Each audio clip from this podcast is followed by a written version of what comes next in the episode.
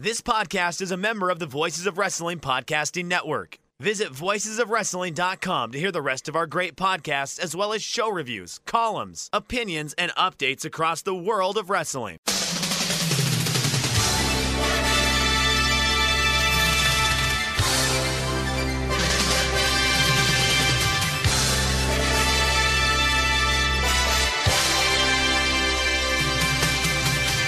Hello, everybody, and welcome to the Super J Cast. I'm Joel Abraham, joined by Damon McDonald. It's been quite a week for both of us, Damon. You are now fully inoculated against the Rona, the COVID 19. How are you feeling? Good.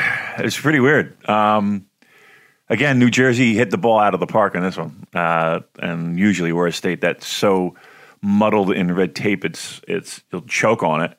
But we hit the ball out of the park, and it was a smooth process. I even sat down, and uh, I don't know. It just and Cheryl was, was like, and I kind of when I got back in the car, I kind of got a little bit overwhelmed with it. Like I was just like, wow, that was a historic moment, um, and it was. So uh, we feel good. Cheryl yesterday was very tired, like very tired and kind of achy and kind of out of it. Um, I think she's feeling better this morning. I talked to her for a second. Um, I felt a little bit off yesterday, but um, as I was telling Joel, I'm not sure if it was the vaccine or the three beers that I had before I went to bed. So not not 100 percent sure where it lied, but um, it's good. And uh, but me aside, Joel, let's add to the layer of fucking just a horrific stretch run you have. You, this is you're going to turn the corner. I promise you. It's going to turn. You're going to turn the corner. But um, man, I felt so bad. So uh, as I talk about something that I'm not really talking about, why don't you talk about what happened to you this week? Uh, basically, on Thursday, little Esther was unwell. She had a high fever. Um, we gave her some Calpol, like some, some baby's paracetamol, and she had a little nap, and she was seemed okay after that. But then a few hours later, she she started shaking and was crying. It was, it was really it was upsetting because obviously Mally just goes hysterical when this sort of thing happens. So she's like holding Esther and sobbing like, oh, like, oh my god. so we decided to just go to the hospital. And uh, it turned out Esther had a, a urinary tract infection. Apparently, it's pr- quite common in little girls when uh, poo goes in the lady bits. Uh, you've Oh. got, got to keep that all clean. Yeah, it's like a pool. Um, it is like she- a pool. Yeah, yeah. She was she was fine. Like uh, she by the next day she was pretty much back to back to her best. A little, little bit of a fever, but these hospitals, you know, once once they get the pre-authorization letter from the insurance company, then they're just like, right, let's try and bleed these people for every single dollar and cent we can get. So the doctor's like, okay, well, I, I don't want to let you leave until we've had 48 hours without fever from your daughter. I was like, oh, whatever. So uh, you're going to have to hold my hand through this episode, Damon, because whilst I did watch all of these matches, most of them were watched on my phone whilst I was uh, following Esther around the ward, holding her her drip, her IV, while she went sort of rampaging around, shouting at people in her little hospital pajamas.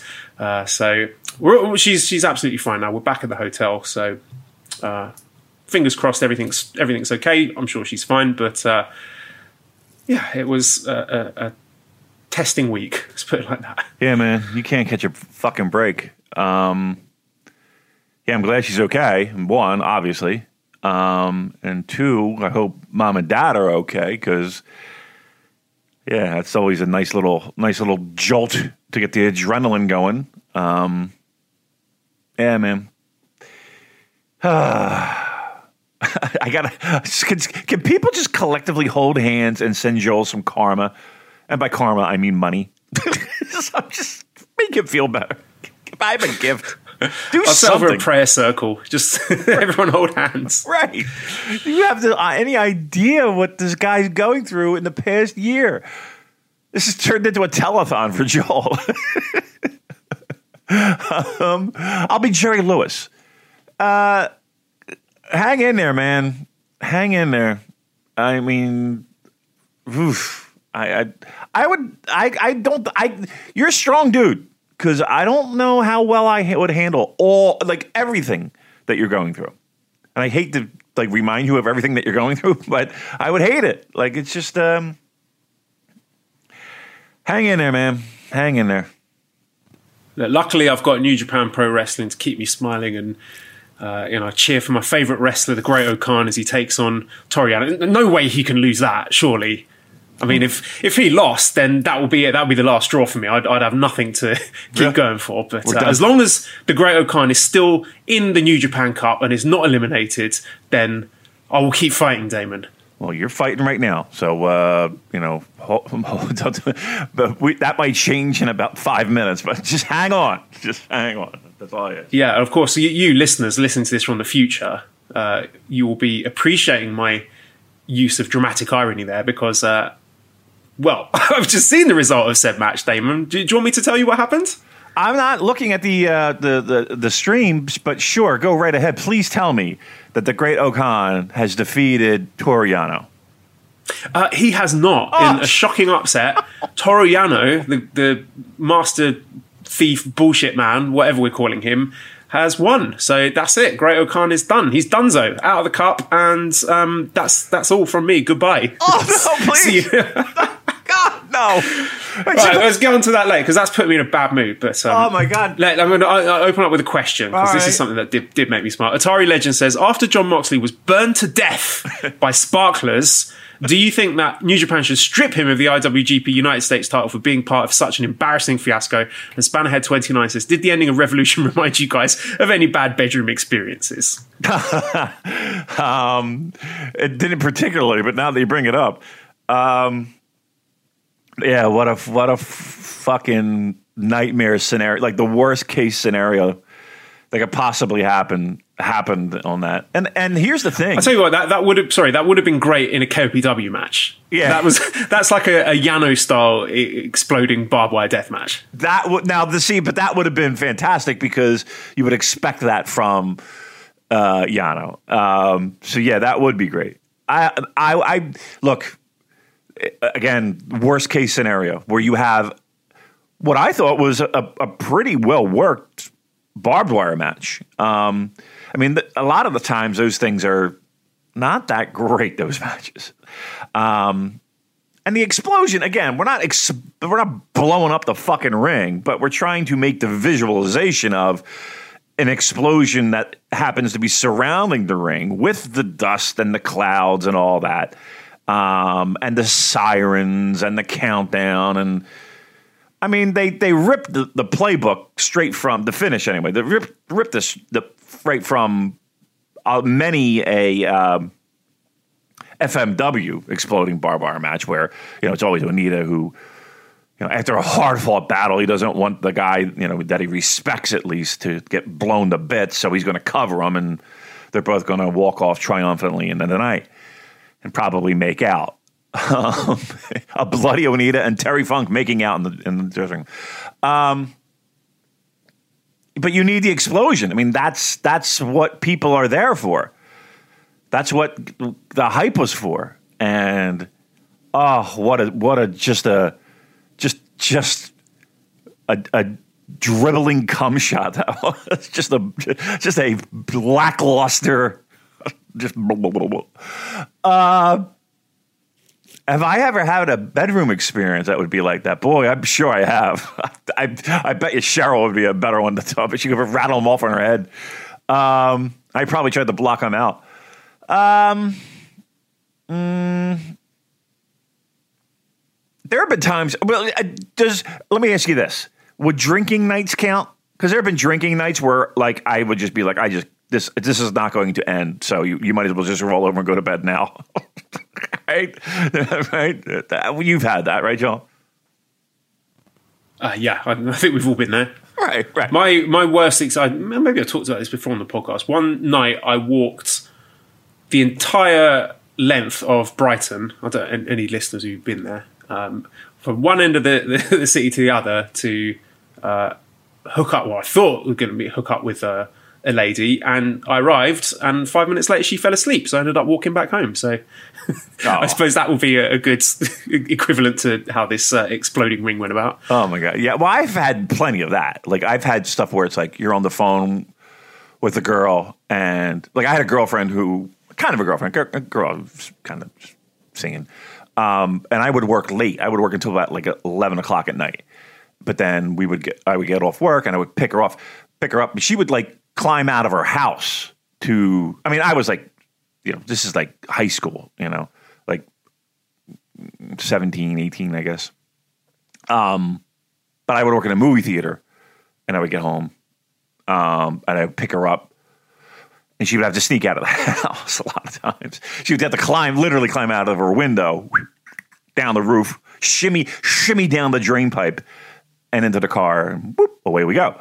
Um, but there have been plenty of nights where she's like, "Okay, uh, can't wait to see you." Blah blah blah. We'll see you in a bit. Okay, all right, see you.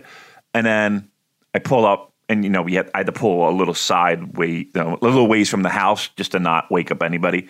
And we had a designated spot. And uh, I'd be waiting for like an hour. like, what the fuck? And it's not like you had cell phones back then either. So it's not like you could just ring her up or text her. So you just wait, and it's just like then it becomes a part of.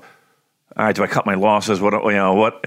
And it sucks because it's like you, it kills you. Like people don't know the fucking struggles back then, Joel. Is like you can't just send a text and be like, okay, well, I'm out. You know, I'm going home, whatever, blah blah blah, and see where your other friends are. If ever, if anybody, you know, the old you ups go, go firing out. Um, like you didn't have that. And it ruined your whole entire fucking night because everybody else is elsewhere and you don't know where anybody's at. You have no way to get a hold of them. But the fucking struggles we went through to have sex is unbelievable. it's really, it really was. If you really think about the logistics of how we got laid, it, it's, Everything was harder back then. Video games, you know, the original Super Mario Brothers. Once you lost those five lives, game over. That was it. You're going back to the beginning of the fucking game. No checkpoints there. Kids these days. Yeah. It's unbelievable. It's like everything. Like the, again, just think about the idea of okay, you you have to ask a girl out in person. You have to, or you're just hanging out and it just happens. Okay, great. You're at a party, whatever. Okay, and but still, you have to make it happen. It doesn't just fall in your lap. You got to fucking work it a little bit, and then then the idea of okay, so where are we going to go to for, make this happen? And then okay, how do I make this happen again? Is probably the harder part. How do how do I the logistic? What's your phone number? And then they give you your phone number, and then you got to call them, and then you got to actually talk to them, and then you- set up something to do, and then you got to meet at the fucking pizza place, and then you got to fuck. It's I feel like I'm talking from the happy days or something, but uh, or ca- calling their house and then their dad answers the Right. phone. Right. Right. Nicole, the phone's for you. right? The fucking horror. Oh. You're trying to fucking make some make some headway here, and like your brother picks up the phone. Brian, I'm on the phone. Who are you talking to? Why am I doing a whole Or someone tries to connect to the internet, the dial up while you're on the phone. I'm on the phone. Oh my goodness. what are we talking about again? dating in the uh, late 80s, early 90s. All Uh, okay, well, Liam says, "Hey, who do you want to see fight in an exploding barbed wire death match?" So, uh, g- give me two New Japan wrestlers who you think would do Do well in that. as good a job, if not better, than Kenneth Omega and John Moxley did. I, I- and again, just to be clear, I thought they did a good job, minus the the the fart in church, as I like to say. Oh yeah, yeah. The rest, the wrestling part of it was tremendous. I thought it was really good. Um, boy, Moxley's a, a good guy to pick. I mean, if but if I can't pick him, uh, Despy, deathmatch Despy. I'll give you Despy. And Shingo. He seemed like he was up for it. Shingo would be down. Struggle. Yeah. How about Suzuki? How about Suzuki? You think Suzuki would be Yeah. decent? Do you think Honma can still go? he, he did a couple days ago. He did. Um, but then you want to put like somebody who's not like a Fale. I think would be pretty great in something like that because it is just all just you know pounding on each other hot again. Um, you know, you don't really have to do too much in the sense of you can make it work and not have to be you know worry about stars. You know, You- you're just kind of brawling and shit. So I don't know. The, the, the, those are the people I would pick. All right, I've got a question here from our friends over at Keeping It Strong Style who gave my uh, humble question top billing last week, so let's return the favour here. They said, What's the likelihood New Japan or Bushiroad audibles due to the fan backlash and incorporate the lineage of the IWGP title to this new belt? Any smoke to the rumblings? Um, MGMT knew this unification would be received poorly and chose Ibushi to uh, management knew this unification would be received poorly and chose Ibushi to take the heat. So that's from uh, young boy Josh. And along similar lines, classic catch says, how does the backlash to the news about the Intercontinental Heavyweight belts compared to the backlash that led to the fan poll for Wrestle Kingdom 8? Could this backlash lead them to them changing their minds? I may have read that last week. I don't know. My brain is just complete mush at the moment. But uh, now you've had a week to digest it, Damon. You, your thoughts about this title unification, lineage, and possibility of New Japan backtracking over this? I don't think they backtrack because I think this is a booking thing. Um, and a, and a and a here's how we're running the promotion thing, as opposed to the other things that they may have pulled back on in recent weeks. Um, uh, now I think I, I don't look again. They've merged titles before. Um, companies have merged titles before, very important titles at the time. And I know everybody's kind of up in arms of, oh my God, this, the Intercontinental title is going to be merged in the history of the IWGP. I get it, but it's happened before. Um, I I don't like it. I kind of like what we got. I think, to me,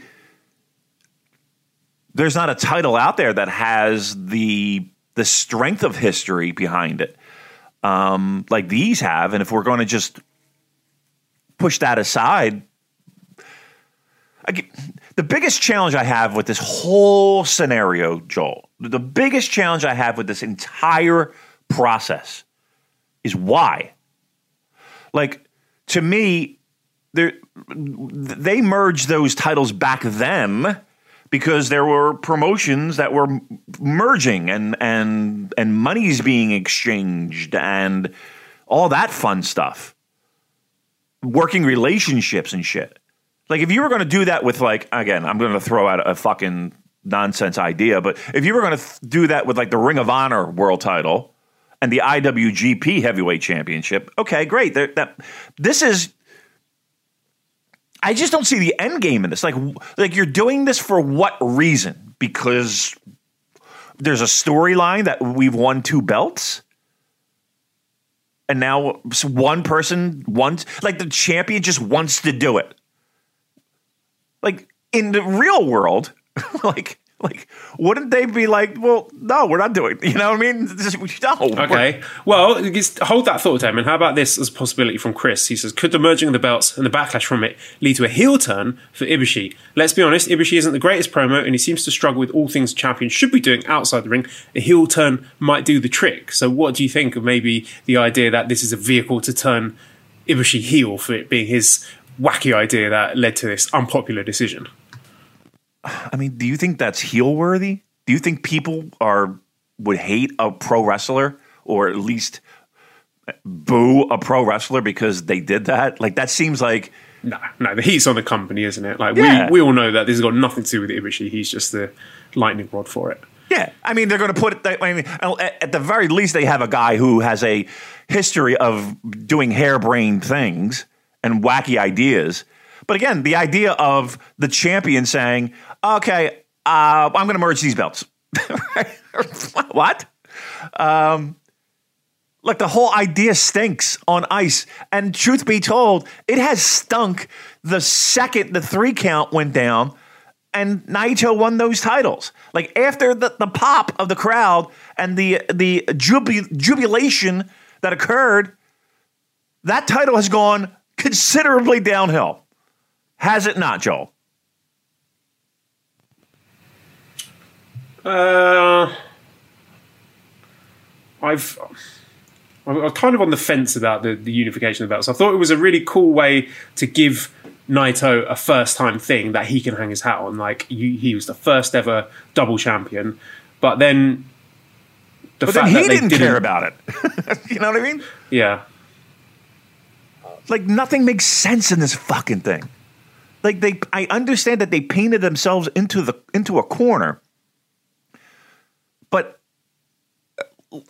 know what it feels like? it feels like they did this idea and they had no way to get out of this idea. Like there was no like the booking, like the page in in the booking sheets, the the famous notebook ran out of paper. And there's and they just like were like, "I will figure it out when we get there." And nobody figured it out. like nobody figured out how they were going to get out of this jam. But this is a pure 100% booking snafu, right? This is this is all booking. And they here's the thing, they could change it, but they keep digging the fucking hole deeper. Like, okay, we just we opened the show with with the dud of of, of the exploding uh, barbed wire death match. And the explosion that was just preposterously hilarious. But at least they had two guys get out there in a promo, and I don't know if you heard it or saw it, whatever, try to make sense out of it, right? Try to fucking put a spin on it to at least save this fucking thing. And they put the two best guys that they have that do promos, uh, try to fucking connect the dot. We've got a double championship that now we're going to nobody nobody wants this. I don't think they're going back. To answer the question, Joel? I don't think like fan backlash is going to make them stop. I don't. But I, and I could be wrong, but I don't. Um, they had years to find a solution to this, and some of them were quite easy, and yet they plowed along. Not, I just for a company that we praise about their booking, and for a company that we praise about how they specifically handle that championship title. I, I've sat here for three, four fucking years talking about this title and how prestigious it is and how they protect it and how the and now it's just like ah, you know what I mean? Like it's just preposterous. Now I'm worked up over this. Now I really don't like it. okay, maybe we should uh, change direction and let's talk about Wrestle Grand Slam. So we had announcements that they're going to run Yokohama Stadium May 15th and then Tokyo Dome on May 29th. So a few questions about this. We Work Stiff says Chris Charlton keeps hinting at big things ahead on post show comments. What could possibly be installed to allow New Japan to run two stadium shows within a fortnight, presumably off only a fortnight bill post Dontaku? And Daffy Dunk says since Wrestle Grand Slam got announced, do you think guys from AEW like Mox and people from Impact like Anderson and Gallows could show up at the Dome show? So what was your feeling about these two uh, Dome shows that have been announced? I was shocked. I was sh- I I was shocked because one, no one told us. I know. I was just going to say that. that's that, I mean that's number one. Uh, we legitimately did not know, so I guess they wanted to keep it even a secret from us. Uh, two, I suppose that's the sort of thing I couldn't have fudged, is it? Like, you know what, Damon? You know what I think would be good? Two miscellaneous dome shows in the middle of May. right, right. There was no, uh, yeah, there was no hinting. There was no Suede concert there in Yokohama. That's for fucking sure. Um, the uh, speaking of preposterous, boy, we we we might we might want to put that under preposterous. Uh, two two stadium shows. What in God's name are they going to put in those shows? Here's here's the thing: they have to bring in outside people. I feel like they I feel like they have to because what do they have in their back pocket that is going to, to be important enough for not one, two baseball stadium shows? Do you think they really that fussed about the attendance? Because some fans have been uh, discussing uh, and looking on this like that. This is just trying to get as many shows as you can, as much content as you can to make up for lost revenue, and they don't care whether they sell it out or not. Um, I mean, I think they always care. If, like whatever tickets they put on sale, they want them to be sold. Um, no, I mean they, they still. But they're, they're, not worried about the optics of you know Quarterfield Stadium or whatever. Maybe not as much as we do here in the West, but like they still have to pay for the show. It's not like they're walking in and saying, "Okay, we got a baseball stadium for free." Right? I'm sure that there's rent on these buildings. Um, and I I would think that it's more expensive, just the production, the stage setup, the uh, uh, concessions, the rental, all of the above, right, is more expensive than running. I don't know, fucking Ota Ward Gymnasium. I, I just the idea, and here's the thing too. What we're doing now, in this, is we're watering down the importance of Tokyo Dome shows and outdoor shows.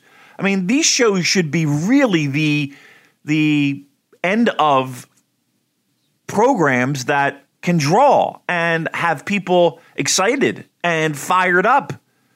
Right? I mean, that's I mean, that's the idea of these big shows in the history of pro wrestling. Whether they whether they're panned out or not, I mean that's usually by the gate and you know fan interest and all that stuff. But the the, the goal is that right. I just I, I'm I'm I'm baffled by this one.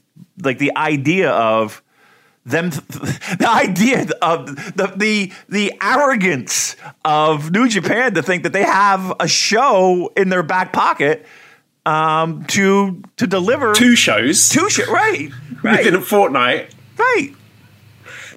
I mean, they have to be bringing in somebody, don't you think?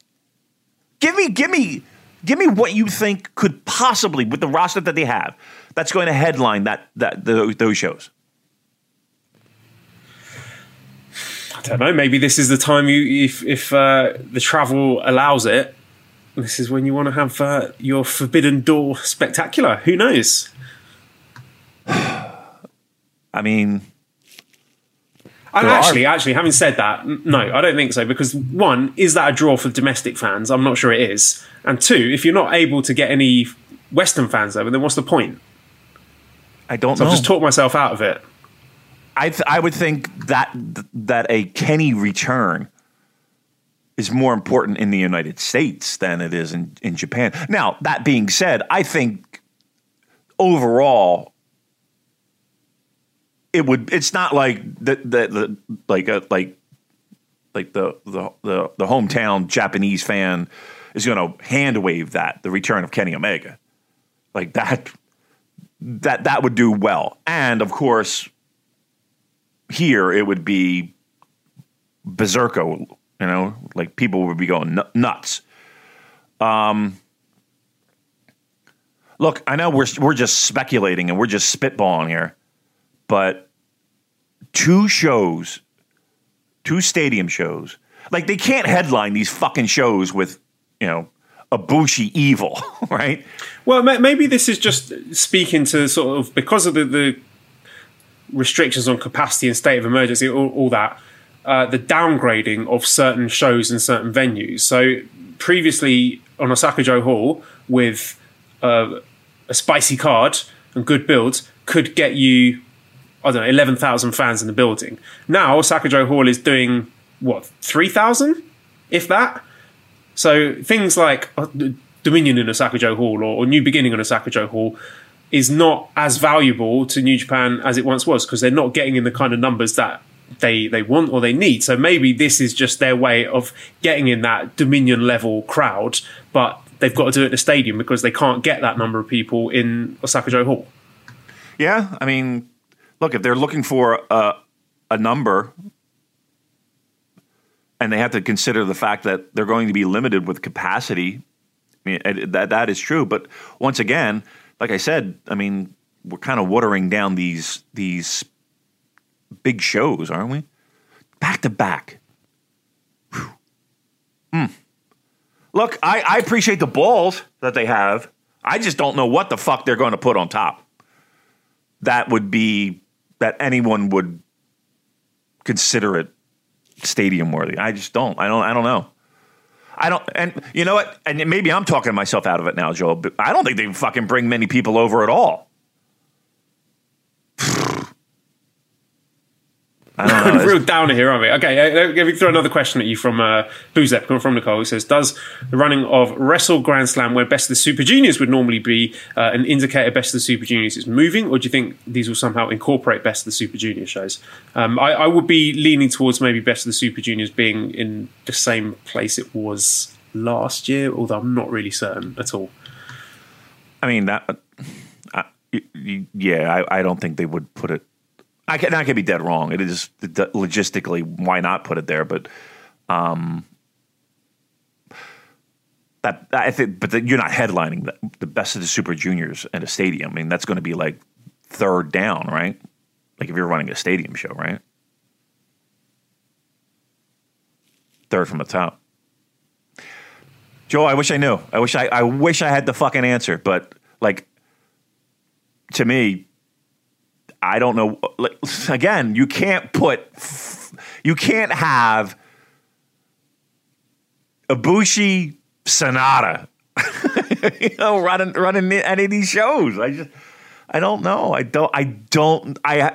That's what's troublesome. Like when we go into Wrestle Kingdom season, you we know. Okay, our main events, our top. We know the top three matches, pretty much. A, a long time away and you know you can get hyped for it and you can debate on which but you still felt like you got a, a solid i have no idea. I fucking have no idea what they're going to put on in these shows. Not a clue. And here's the thing. Correct me if i'm wrong but g1 they, they're at the olympics right? And the olympics are, are happening in japan. They, they're not bringing in fans like from other countries in but the Olympics are happening. So G1 is moved. Like you don't even have the draw of that. Like you could do a G1 final. I don't know. I, I have no fucking clue what they're going to do.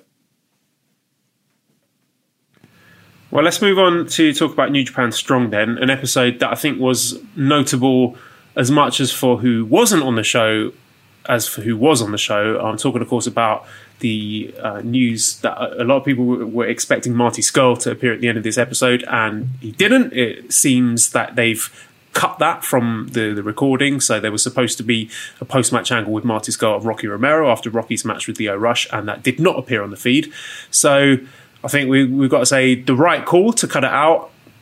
Very disappointed that we got in this mess in the first place. That happened. That they were put into this situation that they thought was a good idea to book him in the first place, but right course of action to get rid of it.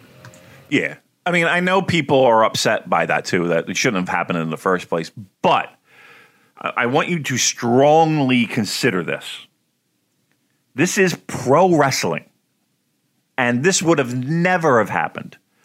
Never have happened 10 years ago, 15 years ago. Like it just it, it, it would have happened. So the fact that um, many people's voices were heard and the company recognized it is a positive thing, right? Now, um, I, I I went on a, a rant, kind of call not kind of calling them out and saying at, at, at every turn, the company has has not stepped up to the plate, has not done the right thing.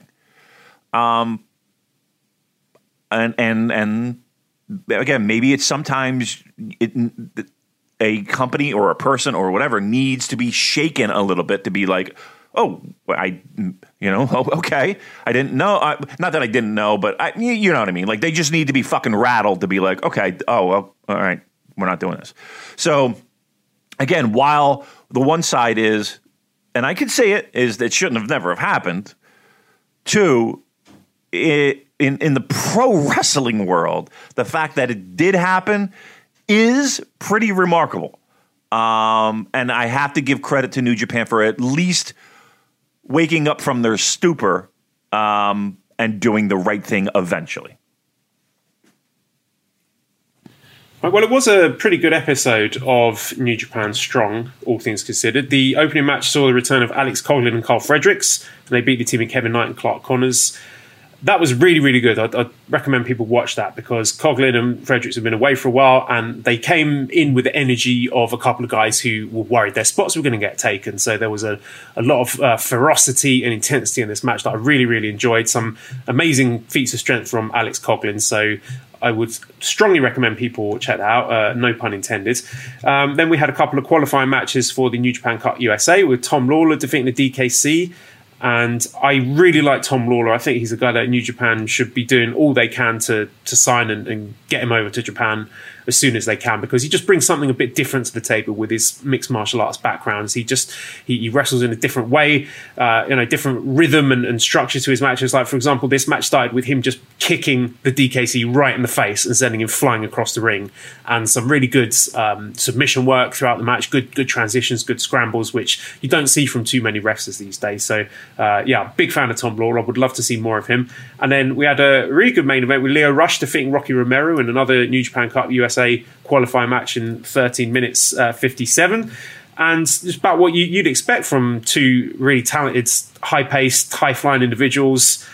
Uh, great arm work. There was a really creative spot in the match where Rocky was out of his depth and he could tell he was losing. And then Lio Rush went for a handspring, and then Rocky kicked Lio in the elbow as he was upside down and, and, his elbow buckled under him and then he started working over his elbow. So I, I really, really enjoyed that. And Rocky Romero is a very versatile performer because he can do that underdog babyface stuff where the crowd behind him, like when he's wrestling against a, a, an El Phantasmo, but then he can also be the kind of you know shitty crafty veteran who's going to use some underhanded tricks to get his way past someone who he knows is, is better than him. So really good stuff. Uh, and again, Lio Rush continues to impress me. He again, we've said it a million times. They, have got to do what they can to get him over to Japan for best of the Super Juniors at least because he could breathe a lot of new life into the uh, New Japan Junior division. Um, Mark says. Do you think there's any chance we see any AEW or Impact talent in this New Japan Cup USA on Strong? Uh, Impact, possibly. I, I don't. I, I wouldn't rule out either. Actually, I don't think you're going to get any, you know, top tier main event level talent wrestling uh, in the New Japan Cup USA and on Strong, but it wouldn't shock me to see names from either company popping up for that. No, me neither. M- me neither. Um, you know, you're the, you're the guy who tunes in every single week for Strong, and I will say that I do parachute in um, for you know stuff that's a little bit more newsworthy, maybe. Um, but every time I do pop in, it's always good. Like it's never, I'm never disappointed with it. Would you say, being that you've watched more than I have and more than other people, I'm gonna I'm gonna throw out a a a thought here. Is Strong the best episodic pro wrestling show going right now? For my taste, yes, because there's none of the shenanigans or melodramatic stuff that is not to my taste. I mean, it certainly is to others, but it is just pure wrestling. You know what you're going to get every week. You get three high quality matches that don't overstay their welcome the only thing it's lacking is a, a, hot crowd, really. And I think if you put that stuff in front of a crowd, then it's going to get really good responses because it's getting better. Continuity is getting better. They're getting better at um, having something to make me think, oh, I've got to check out next week's episode. So, yeah, it, it's a really underrated show. And I'm not just saying that because it was hand waveable several months ago. I couldn't, you know, it was a, a bit of a chore to watch. But now they've got really high level talent on there. I was watching that opening tag match with Fredericks and Coughlin and and um, Connors and Kevin Knight, and thinking, you know, these are really really good wrestlers. These are wrestlers that would do very well in in other North American companies, and New Japan have got to make sure they make the most of them there. And added to that, the big names like your Tom Lawlers, Chris Dickinson's, Lio Rushes. There's really a lot to sink your teeth into. It's fresh, it's exciting. You're not seeing, uh, you know, mid carders who have done done everything in New Japan, just going through the motions and spinning their wheels there, which you did get to a certain extent with previous tapings. Here you've got new names, you've got young up and comers, and you've got people from independents or other promotions who want to get their chance in New Japan. So people who actually give a fuck, who are trying really hard to to impress people, and I enjoy it. I mean, you, it sounds, and again, every week you're here and you you you do the review, and every week it's like, okay, this sounds like a show that is right up my alley, and it sounds like a show that's right up a lot of people's alleys. Well, what what's missing? Like, why is it New Japan just not able to promote it strong enough? Is it like why is it why is it still continuing to fall under the radar? I think it's the empty arena. I think people don't want to watch that anymore. Yeah. I think that is the big disconnect. I think again, if you put that in front of even a small audience, but you know, hot hot crowds making noise, then I think people will start tuning in regularly. You know, people are starting to get in, in buildings. You know, I'm covering hockey games now, Joel, and they're letting in like 3,000 people into this fucking building. Um, and that number is only going to get higher and higher. I mean, they they, they announced in Texas, uh, Texas Rangers baseball. So stadium holds about 50,000. Full house. There will be no restrictions.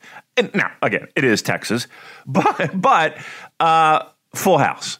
Um, other sports, letting people in. I don't know what Cal they, they tape in California. Um, I don't know what their restrictions are, but man, the minute they can they can make that happen, they got to be all over it. And even if they just gave away fucking tickets for free, and that's what they really should do, give those tickets away for free. Just get a hot crowd in there. Yeah, these shows sound really good, man. I, I tell you, I, I mean, and here's the thing too.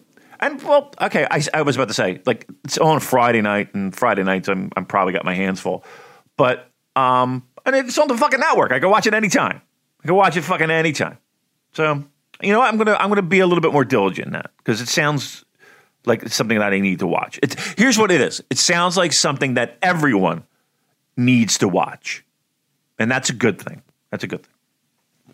Yeah, we've got another couple of uh, New Japan Cup qualifying matches next week with Hikuleo against Jordan Clearwater and Fred Rosser versus JR Kratos. So, two uh, big beefy boys. That I'm, looking forward to that one. I think that'll be good. Uh, so let's get on to talk about some of the uh, Japanese-based wrestling. I know it seems like a lifetime ago, but we should talk about this anniversary event from uh, Thursday, March the fourth, in uh, Budokan Hall let's talk about the main event, which was the IWGP Heavyweight and Intercontinental Double Championship match, where the champion Ibushi successfully defended against El Desperado in 20 minutes 36 via Kamigoye. I'm trying to remember what I can about this match. Uh, I, I liked it. I didn't at any point buy that Desperado was going to win, which you know compromised some of the uh, the dramatic integrity of the match. Uh, but I thought Desperado acquitted himself really well. Um, I was not sure about him kicking out of the Kamigoye as much as I like him. It seems like everyone's kicking out of the Kamigoye. I, I would have been perfectly fine with him just eating the regular knee pad one and getting pinned after that, but uh, it made him look good. So uh, I guess they want to make make your junior champion look strong as well. And it was also interesting to look at it through the lens of the Suzuki-gun dynamics, where we saw Taichi uh, ringside providing moral support for Despi, and then after the match, sort of stroking his head and going, you know, like, you, did well, man. Good job. Um, compared to several years ago in the, the, 2017 Best of the Super Juniors, when there was a really dysfunctional uh, Despi versus Kanemaru match with Taichi and Taka in the corners, and everyone was bullying uh, Despi. Taichi was giving him all sorts of grief, and Despi got really upset in that match. So it was good to see the the development and growth in their their bond and their relationship because you know Suzuki Gun that's all that's the the heartwarming that's the the fuzzies the warm fuzzies huggy faction now. So uh, good match Damon. What did you think of it? Yeah that's what I would say. Good match. Um, I don't think it was great. Um, and I and again some of that might have to do with the fact that at no point was I on the edge of my chair uh, in, on any of the near falls or anything like that it just you know you kind of knew where this was going to lead um, that being said, again, I thought it was a good match. There, I, I am under the, the, the same banner as you when it comes to making. Not everybody has to be Superman in these world title matches, right? It's okay for him to eat a finishing move and take the pin. Right, it's perfectly fine. And again, you're talking to two guys who, well, one guy who's a massive El Desperado fan, and another guy who is very much an El Desperado fan. So, um, you know, we want the best for him because we're fans. But in the grand scheme of things, like I'm, I'm totally okay with that. Um, I don't, I, and I don't think that would have hurt him. Like, I don't think you needed to give him that extra layer of uh, credibility. Like, I think he's already built that.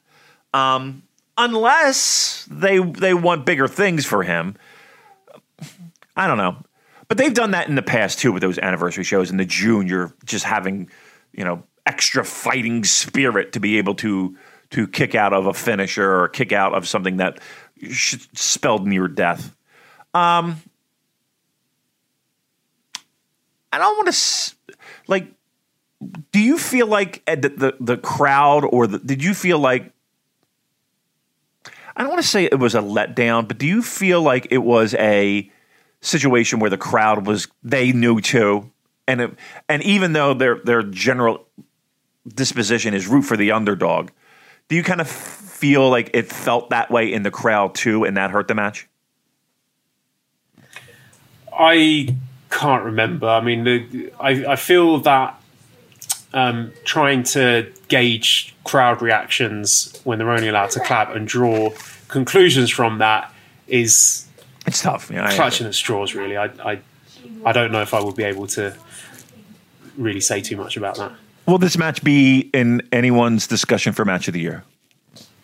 Uh, I can think of a couple of people. Uh, our friend of the show, Jay Michael, is definitely. Uh, I, I, think there's a good chance of that because he is a huge fan of both guys. I don't know. I, I, wouldn't be shocked to see it in there just for the sort of significance of it and and being the second Budokan Hall main event for El Desperado. But uh, will it be in my top ten? Almost certainly not. Probably not for me either. Okay, all right.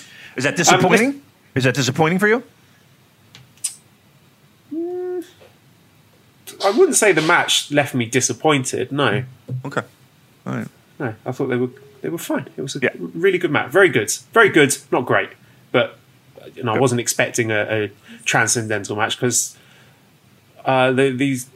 Well, one, I never thought Desperado was going to win, so that is it was sort of handicapped from the start, really. So, um, I do want to talk to you about the attendance for this show. So Andrew says, is New Japan getting outdrawn by Stardom during the Budokan doubleheader something that will turn heads internally within Bushiroad? Ditto for Noah doing over a thousand more fans than them uh, during the worst stage of the pandemic to boot. Will it do anything to stop the current trend of last minute card announcements? So, yeah, your thoughts on the attendance, Damon? I mean, I, I do. I, I, should say that the the Stardom, judging by photographs of the Stardom attendance compared to the New Japan one may lead some people to question the veracity of the number that was uh, released for that particular Stardom show.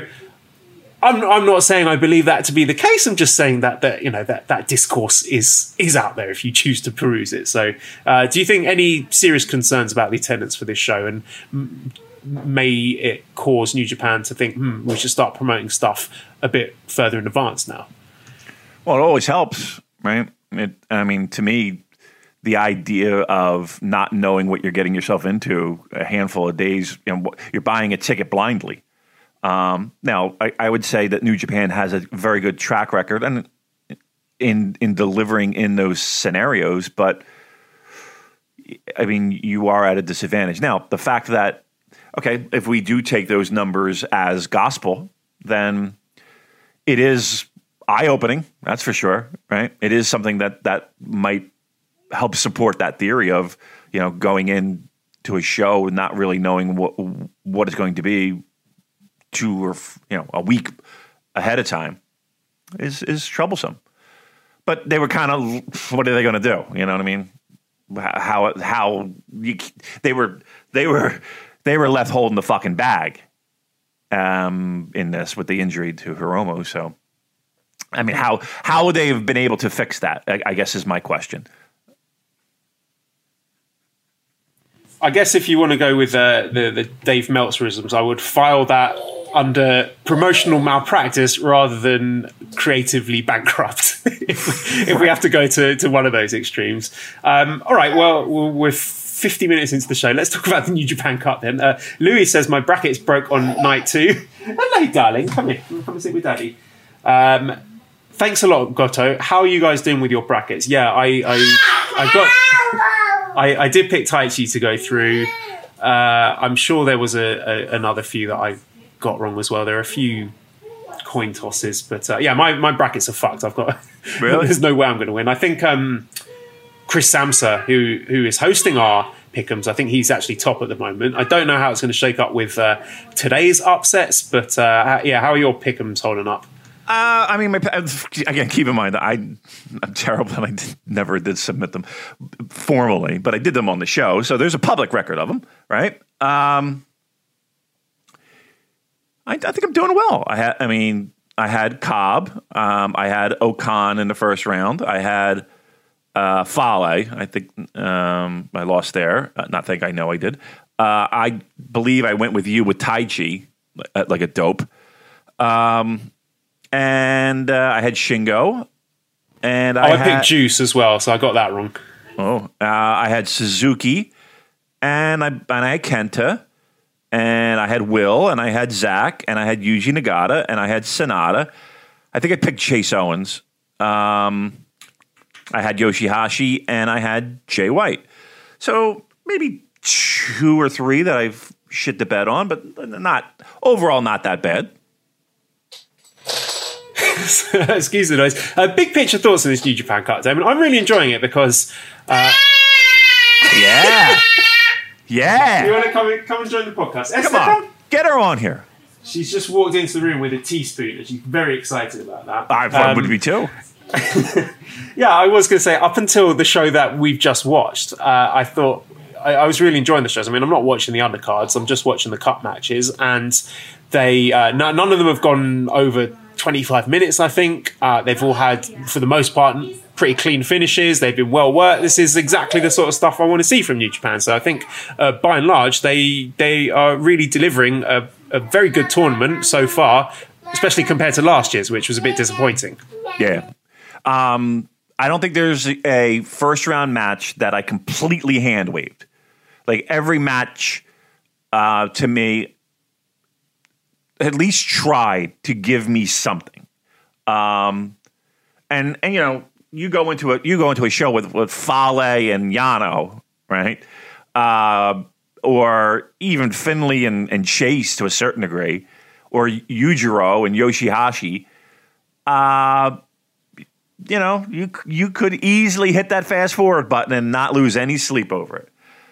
I think that every match has been at least good, um, and dare I say, I think we I think it's uh, safe to say that there have been matches that have been great. Uh, you know, uh, if if we're if we're throwing flowers, I think Okada and uh, Shingo was fucking great, great. Um, so I I don't know how anybody could be disappointed in this first round. I mean, winners and losers aside, like I think everybody's putting their best foot forward on this one. Um, and again, matches aren't overstaying their welcome. Um, they're quick. If you're if you're not watching the undercard, and trust me, why would you? Um, I don't think there's anything terrible. Now, again, is there shit that I'm like, I wish they wouldn't do that? Like this whole fucking Tenzan thing where he, they forget the you know that he's not supposed to do the Mongolian chop. Yeah, okay, great.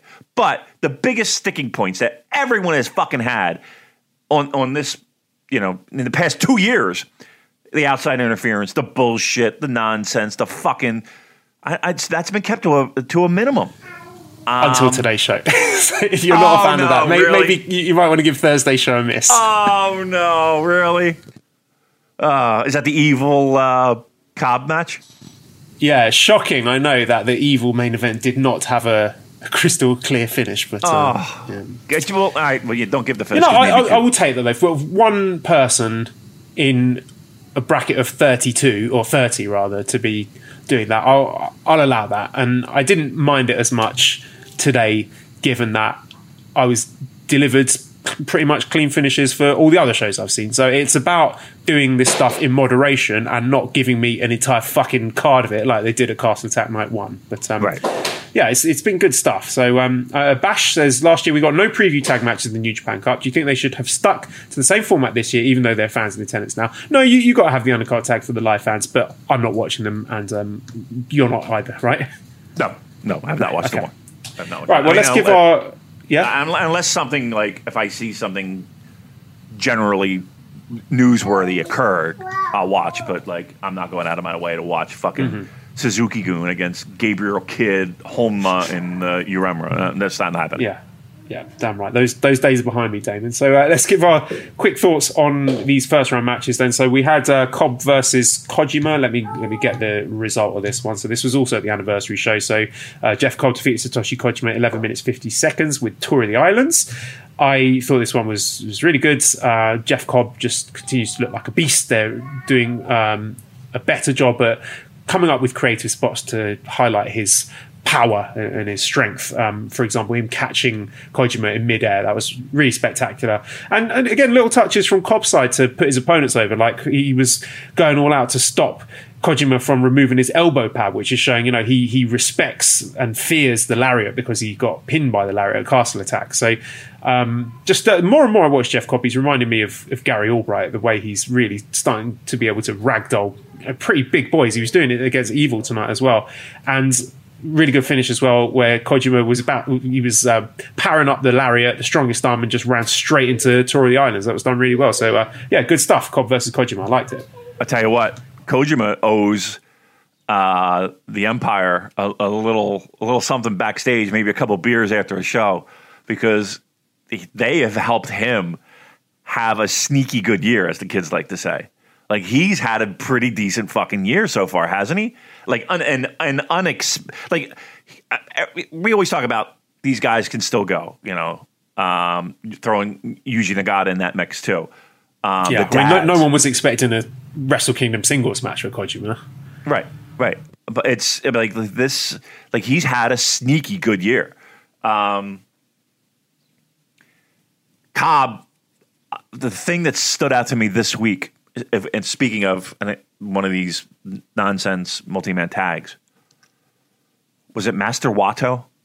The way that he fucking just tossed him around and then finally threw him into the tour of the islands. There's there's a thing online it like you watch it and you will watch it again and again because you're just amazed. And again, there, co- some cooperation from Master Wato, um, you know, is, is needed to to pull this off. But it was like flip up, down, flip around, turn around, boop, tour the islands. it's really, really impressive. Go out of your way to try and find that. It's really good.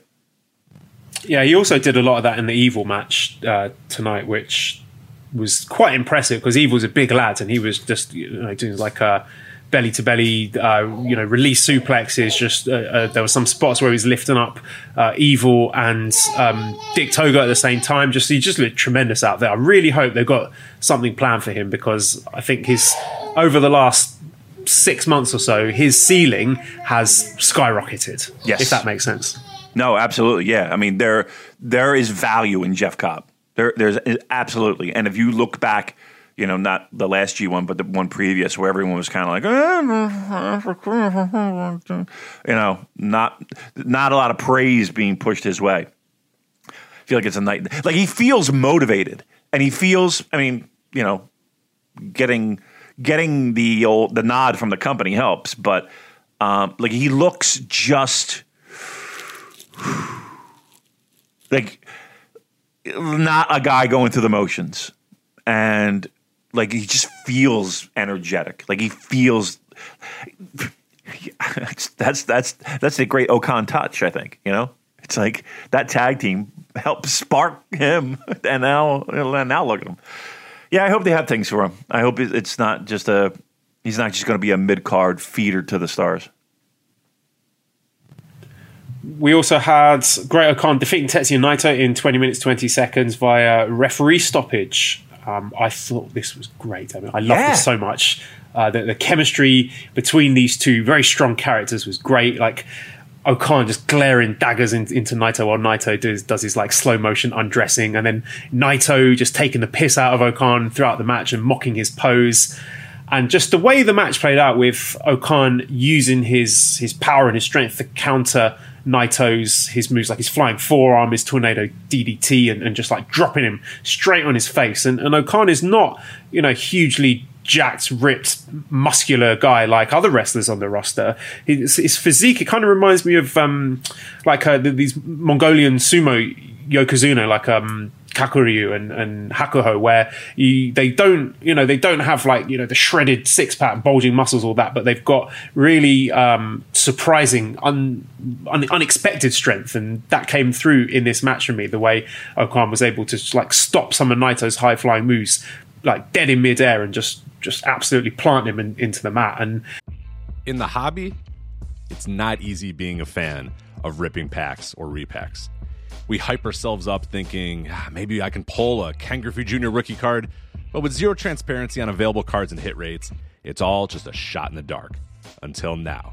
Introducing slab packs from arenaclub.com, the only repack that provides real value a complete view of all possible cards and clear hit rates for each one. Now, when I buy slab packs at Arena Club, it finally feels like I know what I'm getting. I was able to open an Arena Club slab pack, and and I'll be honest, it was a lot better than what you normally do. Say you go to a card show and there's a random innocuous brown bag of cards, and yeah, you can open it and look, it's going to be junk. You're you, you know what I mean? Like you know what you're probably going to get in those. Maybe you find that fun. And sometimes I do. Sometimes I like just opening up cards and saying, "Ah, hey, look at some random cards, or whatever." But if you're really in this game to to find value and find particular cards, it sucks to have to buy these mystery packs, and it ends up being, you know, almost nothing, you know, nothing of value. Not with Arena Club. You can display again of all available cards, hit rates, grading, so you know that when you're opening up the slab pack, you are going to get something valuable. You are getting something good, and Arena Club, in addition to having those great slab packs we just talked about, is also a marketplace for card collecting, buying, trading, selling, displaying, all that sort of stuff. But those Arena Club slab packs, man, they are revolutionizing the repack game with transparency. After your pulls are revealed, they'll immediately be placed in your vault for safekeeping or trading and selling, and you can have them officially graded by Arena Club as well. So again, setting these things off, it's going to be officially graded by Arena Club, and the Arena Club grading process is accurate, fast, and transparent with full grade rationale provided and explanation of how your card was scored. So whether you're buying, selling, trading, or displaying, Arena Club is the card collecting platform that you have to check out. So right now, I've got a special offer here for Voices of Wrestling Network listeners. You can get 10% off of your first purchase by going to arenaclub.com slash VOWnet. Again, that's arenaclub.com slash VOWnet. Now, that's a crazy offer. That's 10% off a $400 slab pack. $40 off right there. 10% off your first purchase. No matter what that purchase is, 10% off. Again, that's arenaclub.com slash VOWnet. arenaclub.com slash VOWnet for 10% off your first purchase on Arena Club and we thank them for sponsoring the Voices of Wrestling Podcast Network. He also did a really good job in this match mixing up the knee work with that to execute counters at really key moments in the match like very very high level stuff you know this is it wasn't like filler work you know, oh, i'm just going to work on his knee for two minutes while i catch my breath it actually played into how the, the match twisted and turned and, and how the momentum changed like you can tell O-Khan is a real student of the game. He's a very intelligent man and had his moments of, of being explosive as well, like the flying lariat down the stretch. That was really exciting. And then Naito kicked out of that, and O-Khan just didn't miss a beat. He went straight into the knee bar. You know, there was no pulling faces at the camera. Oh no, he kicked out. It's just like bang, straight into working the knee again, and just chaining the, the submissions together down the stretch and chopping Naito while he's in the submission, screaming in his face. It was it was incredible. I really love this. I thought Naito did a great job selling it as well. Selling was brilliant. He was like Naito licking his lips and, desperately looking around for the nearest rope, trying to scramble over like his life depended on it. And then eventually the referee calling it off. A great way to end the match. And the post match was just as good because Naito spent the entire match making fun of O-Khan, and then O-Khan just turned into this belligerent asshole and, and gave gave it all back to Naito, taking the piss out of his, you know, the the eye gesture that he does. Um, the young lions having to prise O-Khan's arms off of Naito. He's throwing the young lions out. He's stamping on Naito's knee and mocking him, stealing the ice packs, throwing them on the floor. It just from start to finish. I know I, I, talk about it a lot, and and I get it. There's lots of people who are not into him, and it's just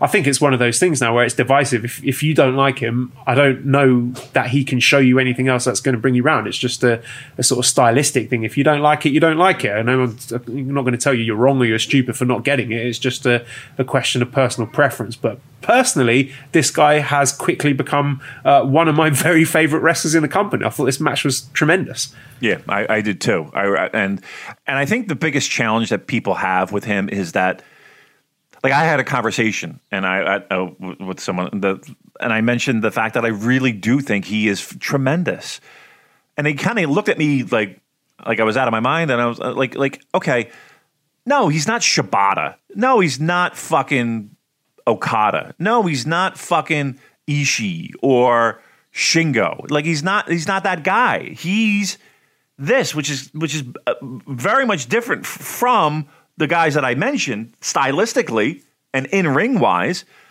But to appreciate what he does do and what he does really well for a guy that's very young in his career is pretty amazing. Um, I still love that fucking entrance. I'm telling you, I think the fucking entrance is is it, it, it if it wiggled one way or the other, it could be silly and ridiculous, eh, but it's not. It's cool. I really like it. Um,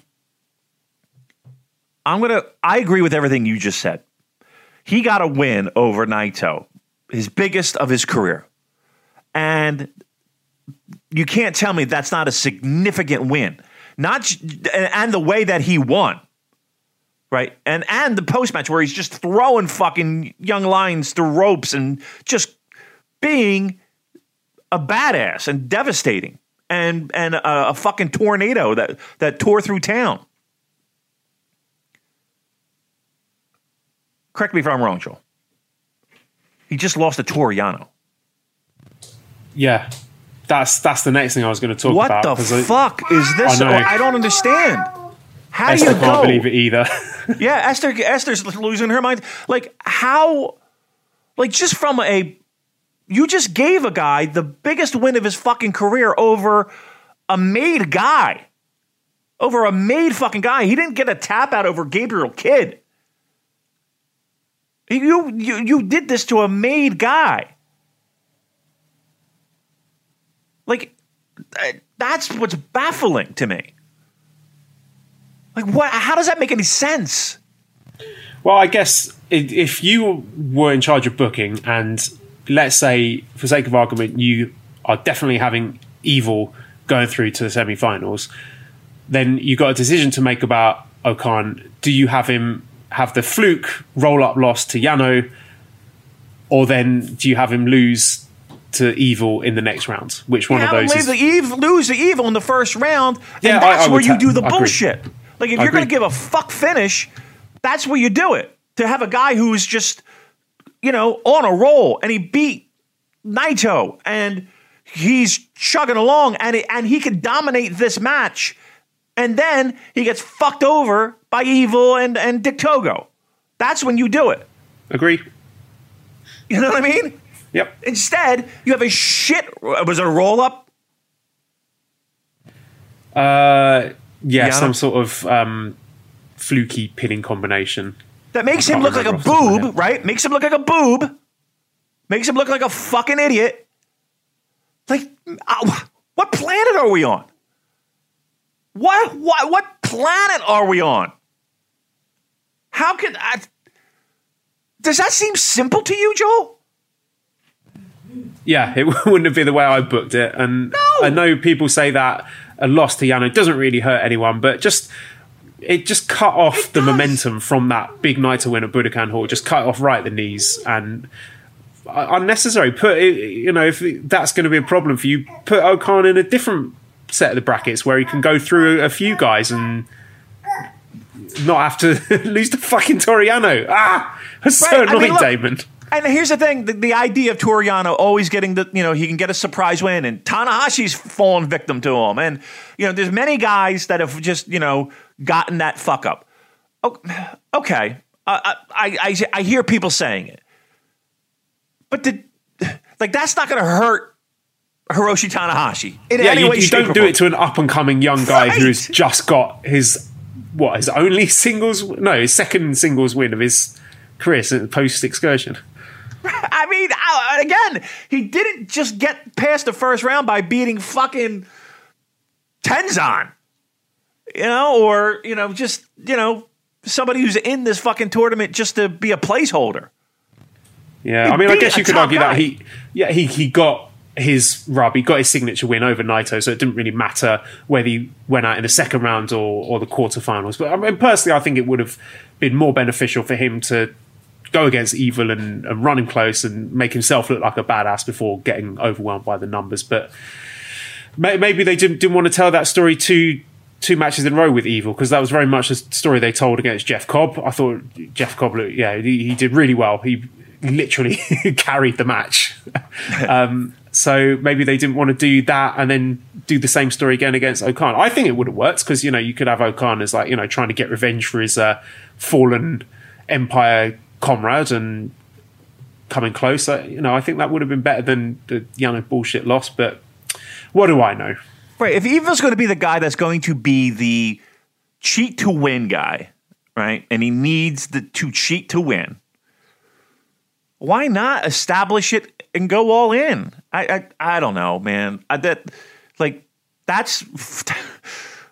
I, I- this is and this is not a, a situation where it is. Oh, my guy didn't fucking win, so now I hate it. That's not it at all. It just makes no sense. No, is anyone going to remember that that O-Khan beat Naito by by now losing to Yano?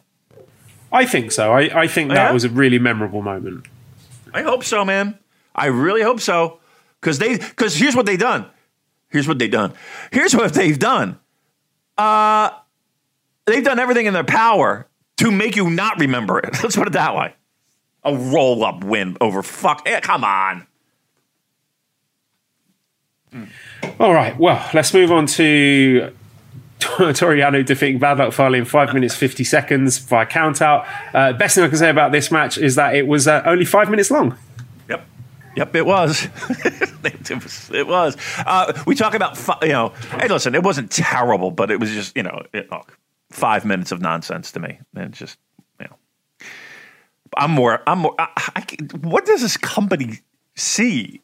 Like, with the, like, Toru Yano, for all the, the, the, the, the ranting and raving we, we do, they give him wins. They, they like they put him in scenarios where he he has a spotlight. They they do like him. They do like him. That's for sure. Uh, the main event on that show was Hiroki Goto defeating Taichi in 22 minutes 43 seconds by GTR.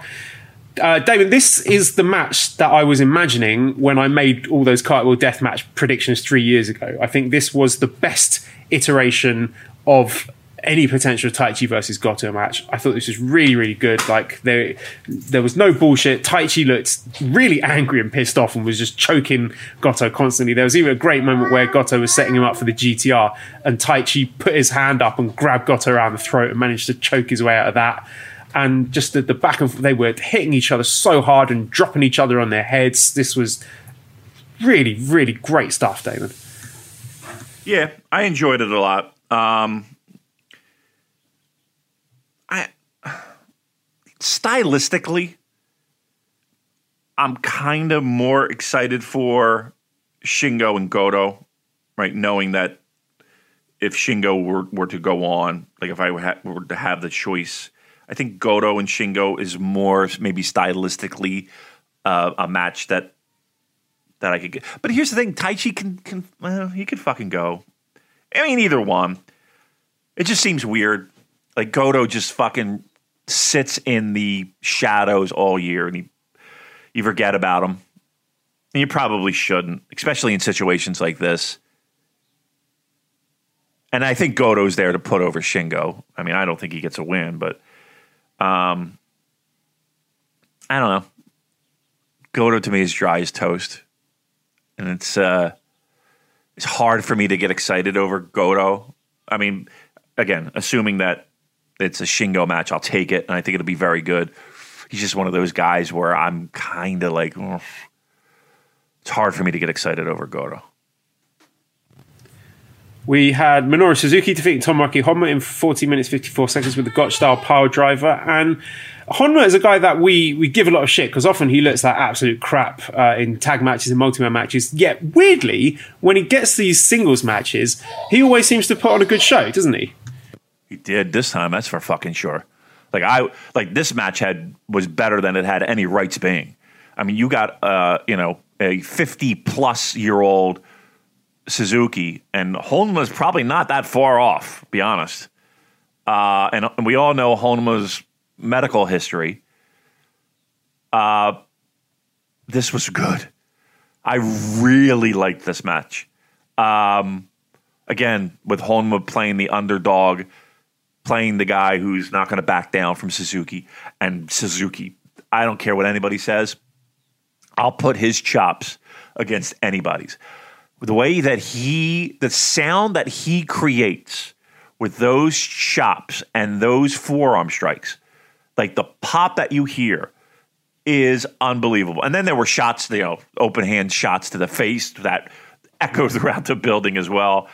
Um, this, this, look, this, I don't. Uh, this is a guy that's not taking any of those shots, so please take this with a grain of salt. But, but, like, I the fact that they were smart enough to say, okay, we're not going to do anything too high risk here with Honma. Uh, we're not going we're not going to get crazy here. We're going to hit people very hard in hopefully safe spots. Um, and they fucking delivered there. They were smart about it. They teased dangerous spots. That's for sure. And the pace of the match I thought was faster than I thought was even humanly possible. I, I, loved it. I thought this match was really fucking good, well laid out, well planned. Um, they made Honma, you know, g- they they gave him moments where it looked like he could pull off the upset. Um, aside, um, and it delivered. Uh, this was one of the, this was one of those matches that was going into it. I didn't expect a lot. Uh, they over delivered by by a mile, and uh, and I don't know how they did it. no, I do know how they did. They they did it smartly. They did it smartly. Um, no, I love that a lot. Uh, I've just seen the Road to Wrestle Grand Slam tours. uh, May Uh-oh. the eighth, Korakuen Hall. Uh, May the tenth, Korakuen Hall. May eleventh, Korakuen Hall. May 24th, Korakuen Hall. May 25th, Korakuen Hall. May 26th, Korakuen Hall. I can, so oh, it's, a theme God. here, Magic. All right. I don't want to get bogged down in that. I just thought it was funny that I'd share with you. Um, next match, let's talk about Kenta defeating Juice Robinson in 17 minutes, 17 seconds with the game over. And Damon, I know you just want to talk about that Snowboy tweet, don't you? Holy fucking shit.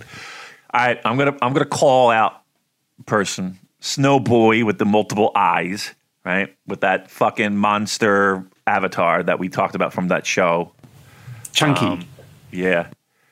Um, maybe. And it's funny because earlier I had uh, sent a text message to the great Andrew Rich, who I find to be one of the funniest guys I know. Um, he had a tweet um, with uh, was it Muta doing a handspring elbow that did not quite deliver uh, effectively, and you know in the middle he put in like a, a, knee exploding, and that was pretty funny. I was like, "This is this is maybe your greatest work." I texted him. Uh, unfortunately, the crown is uh, and the title title reign for Andrew Rich is short lived. Very short title reign for tweet of the year because this snowboy, holy fucking shit! Every time I look at it and every time I read this tweet, I don't giggle. I cried laughing. It is the funniest fucking tweet I've ever seen in my life. Now, it may it may not land for everybody, and that's okay. But it is just a fucking unbelievable creative like how do people's minds get these references just so quick and be able to piece it together in a tweet to be like oh my god that's it and it, what I'm talking about is his tweet about Juice Robinson, and his hair is all discombobulated, nor, uh, like over and above what is normally discombobulated, and it's kind of flattened out, like the big, the big tuft of hair that he has is kind of flat and and and and parallel with the ground, and then it's these big tufts of hair, and he has this kind of like puckered face. And do you have the tweet in front of you, Joel? I don't know if you do. You don't. Do you Uh, yeah, I, I can I can get it. It? So for those people, what he's going to do is he's Okay. Referencing. shall I read it? yeah, go ahead, please. Uh, Juice Robinson looks like he just hugged what he thought was a sexy lady, but was actually just several sticks of dynamite tied together in a dress and a wig that then exploded. Like you would see them in the fucking Looney Tune, you know, the Wally Coyote, and it is exactly what it is. And I swear to you, it is the f- every time I fucking read it and see that picture, I fucking die laughing. Holy shit! What a great, oh, just, oh my god, just, I, I'm I'm going to take that tweet and frame it and put it in my fucking bar just so every day I can read it and laugh. Just a great, just a great tweet. Great tweet. I was just looking at the replies, and there's another that's made me burst out laughing. This, this is a really obscure reference, but if you know, you know. Uh, this is uh, drawing board real underscore masters. He says Juice looks like Doctor Dhalsim. Just let him out while the Shadaloo guard wasn't paying attention. So if anyone's watched the Street Fighter movie, they'll they'll get that reference. But yeah, uh, okay. So Bash says, does Juice's new gear remind you of a Jack in the Box? My first thought that came to mind was Juice in the Box, not a euphemism or a court jester or uh, one of those Joker playing cards you see in a pack of cards. Yeah, it's definitely an extremely uh, Juice Robinson look. But I thought this match was really good. Juice was angry. Angry Juice is my favourite Juice. Really stiff strikes. They were they were laying into each other. Love Kenta's shotes or his slaps or whatever you want to call them. Uh, Finlay yelling at ringside had a bit of drama to it as well. Uh, some transitions a little bit sloppy down the stretch, but it didn't affect my enjoyment of the match. I thought this one was uh, a lot better than their G1 match. Yeah, me too. Um, I thought it was really good. Um, look, I, can't, I little. I'll touch on Juice's look for a second. It's annoying. it's annoying to no end. I don't. I don't like it. And here's the thing: he's a guy. Like he's like an attractive guy, right? I think people would would agree. He's an. He, I would put it under the category of attractive, but he's the guy that intentionally tries to make himself look goofy and wacky and maybe even ugly himself up just because he's so attractive and he knows he can do it. That's annoying to me. Like I hate those people. Those people who like who have like a like a shitty mustache. You know what I mean? You're just like, Ugh, okay, we get it. You're so handsome that you can have a shitty mustache and pull it off. Great. You're so handsome that you can have the worst fucking hair on God's green earth and still be attractive. We get it. Fine. Um, why why is that? I don't know why that makes me very angry, but it does. It makes me very angry because I feel shortchanged. Um, match was good. Match match was very good. Um, maybe the best singles match we've seen from Juice in quite a while, don't you think? That's what I said. I think the the best one I can remember since uh, maybe even the Jon Moxley match, one at the Best of Super Juniors final. Yeah, I mean, we'd have to go back a little bit. We'd have to go back. I mean, it's not like he spent a lot of time doing single stuff. He, you know, we spent a lot of time with Finlay doing tags, and then he's out of the country, and then he's. But it's been a bit. It's been a while. Um, yeah, I would. I would put it up there. You know, in recent memory as one of his better ones. Sure, absolutely. All right, serious business now. Shingo Takagi defeating Kazuchika Okada 23 minutes 58 with Last of the Dragons. You're applauding. I'm applauding. This is everything I want from uh, your basic New Japan main event. Didn't go ridiculously long. We had uh, uh, the kind of wrestler who will push and drive Okada into having a, a great main event and not allow him to sleepwalk his way through matches as as I thought the evil match was in, in long stretches during Castle Attack Night 1. We got Cocky Shingo, you know, he's doing the Rainmaker pose, getting in Okada's face. He's, you know, playing up to the crowd, enjoying their applause. Uh, he's the only person, God bless him, Shingo Takagi, that actually sells the money clip well and makes it look effective when he's doing that sort of puffed out cheat, one eye closed, he's sort of eyeballing the ref, you know, don't you dare call this one off. And he's, you know, doing his absolute best to hold on. His selling is just so good, Shingo Takagi. Um, the reversals and counters, all of them were just pitch perfect. Incredible stuff. Yeah. And no, what's funny is that um, right around this time, like maybe, but it might, might have been even that day, you saw uh, Big Dave tweeting out and talking about how uh, you know, Okada's struggling with some back issues, and I think everybody kind of knew that's the case. And even on commentating, I don't know if you listen to the, to the English side, but Kevin Kelly was kind of like, "Well, yeah, I mean, it's not something that he's going to have to have surgery for it, or you know, you're not going to. He's just got to work through it, and blah blah blah." But it felt to me like he Okada was a guy that, like, even from the the, the moment the bell rang, that he knew he was like, okay uh, I'm gonna I'm gonna have to put on a fucking really great match. Like I like I'm, I, I got I got people yapping about my back and how it's it's it's it's hurting their enjoyment of my. Okay, now now I got to show you. you know what I mean? Um, and he delivered. He delivered big time. And and and if he if he is hurt, which he probably is, everybody's hurt. But I mean, okay, if, if he's hurt, um, he's going to work through it and he's going to be able to deliver in spots. Do I expect him to deliver spot, you know, these type of matches, Korakuen Hall on all those dates that you mentioned? Of course not. That is not going to happen. In fact, dare I say, I would prefer him not working any one of those shows. I he there's no reason for him to be there. Zero. None. Stay home. Get work on your back. Go see the trainer. Get a massage. Get a fucking hand job. I don't know what you got to get. Relax muscles any way that you need to. I don't want to see him on the shows. There's no reason. And let's save him.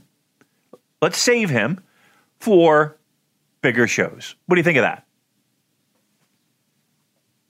I completely agree with you. Um, a bit strange to see him continuing to work this tour with a well not strange i mean it's to be expected really but i would have liked to see him now that he's been eliminated. Just you know go home take it easy go, go, go do some fishing. We've got some yeah. questions about this. Uh, owen says are you concerned about what kind of condition okada is going to be in 10 years from now? Looking yes. back at guys like misawa and kobashi who were broken down by their mid-30s new japan should consider if they want to run tanahashi's successor into the ground like this. And dr gary says do you think the reported back issues for okada changed the plans for the cup? After his promo after the evil match it sounded like he may be in for a good run Joel, I've said it a thousand times on this show. To go watch New Japan World's documentary on Okada right before the Dallas G1. It is an eye opening, eye opening uh, documentary on the struggles of that man who technically should be in the prime of his life. He can't even get out of bed. He can't even walk, let alone get out of bed. And that was two years ago? I mean, come on. Yeah. He's he he is hurting. Physically hurting. He, I mean, he talks about it in the documentary. He, he can't sleep. He can't sleep. There's only so much the body can handle, man. And all of those guys are the same way. You, Tanahashi's not the same way. And here's the thing: Tanahashi's had he's got more years on on Okada. Yeah, it's it is a concern, but that is a concern and and a risk and a dare I say a an exchange and a deal that every one of those guys know getting into this that profession. Right? It's a it's a thing that is understood that there there is a price to pay working this style for X amount of years. So, as much as we love these matches, and as much as these matches made us fans know that physically these guys are putting it on the line to pay up later in their lives. That is a fact. Now, there are guys that have managed to find a way to beat the hands of time. And there are guys that went all in and crashed. Um, but yeah, but that's the price of of a 30 minute, 35 minute, what was it? I don't even forget the number 14, 15, 18 title defense run of great matches against a, a myriad of opponents, uh, all of which you're paying a toll physically. So, to answer the question, is it concerning? Absolutely, it is. Let's uh, take a moment to throw some flowers at Shingo Takagi. Uh, Chuck says, since Shingo has put out consistently good matches, how far does he go in the Cup? Is this the year of the Dragon? Do you still think Osprey wins New Japan Cup or G1? I think Shingo makes the finals. I do. I, my, Me too. I, mean, I, I, think he's got a good shot of winning. I think if we do get the Shingo Osprey final, that's a, a coin flip to me. Yeah, I agree. I agree. Um, and let's keep in mind here that's a big, you know, that, that's a big win over Okada. I mean, let's let's think about what, what Shingo was doing two years ago. You know what I mean? Um, this that that is a very significant win in in G1. Now, who who do we got? Goto next. If fucking Hiroki Goto beats Shingo, uh, I'm going to jump off a fucking bridge. Is what's going to happen. Because between that and O-Khan, I don't know if I'll be able to handle myself at that point. Like if Shingo, Joel, if Shingo loses to Hiroki Goto, we got we got problems here, don't we? Correct, right? Am I wrong? when we next record, we're going to have like a, a Yano versus Goto semi final. right, right. I mean, they're not going to they're not going to have two of their biggest stars in the past ten years do two jobs to guys that they're trying to make stars, and then have them get beat in the second round by Hiroki Goto, Toru Yano. Uh, by the way, we're 50% there. seriously, though, I mean, I think if, if there is ever going to be a time to pull the trigger on Shingo, this is it, I think. Yeah. Let's, let's, let's build some momentum. Let's get it. Let's get him a win over that. I mean, seriously, to, to, to win the cup, he would have to beat Okada, which he did, Goto. Um, you know, you, are if we're speculating, uh, Ospreay, um, I mean, that would be it, right? One more. What do you? Uh, evil? Would it? Would you have to presumably go through evil Get in the semis? Uh, yeah, yeah. So, so yeah, correct. Or, I mean, let's just say. Well, no, he he would have to beat. So he beat Okada. He would have to beat Goto, and then he would have to beat the winner of Suzuki Kenta, and then beat yes, evil. Yes, you're right. And then beat evil. So that's a quite a that's a that's a that's a bracket to get through, right? You're beating some big names. Yeah, let's make a fucking star. You know what I mean? Let's make a fucking star. Know what I'm afraid of? I'm afraid that we're going to see him beat Goto. I'm afraid that we're going to see him beat, well, just Kenta or Suzuki. And then he's got Evil. And that's where you see the fuck finish. How gutted would you be? Christ, don't, don't do this to me. He's already broken my heart once today by uh, knocking out Jeff Cobb. Um, no more. That's enough. um, all right, next match then is Gabriel Kidd and Zack Sabre Jr. So Zack won in 17 minutes, 21 seconds via triangle choke and, you know, flipping the birds while he's doing it. I think it was something Nate Diaz or Nick Diaz who did that. It was one of the Diaz brothers, I think. Um, so this one was really good, Damon. This is like a kind of a, throwback match with a lot of grappling, and, and I was surprised that Gabe Kidd lasted so long. 17 minutes for a young lion against an established guy like Zack is nothing to turn your nose up at. No, no, and and again, a really good match. I was excited for this one. This was one match that I had circled, I penciled, right? Um, again, Zack is so creative with a lot of his spots that and and there's so many of them that I it's hard for me to even remember. But I just remember watching this match and being like, why doesn't every wrestler do that? Right, right. It just makes so much. Oh, uh, somebody sent out. It was a um, a gif of um, the Boston Crab.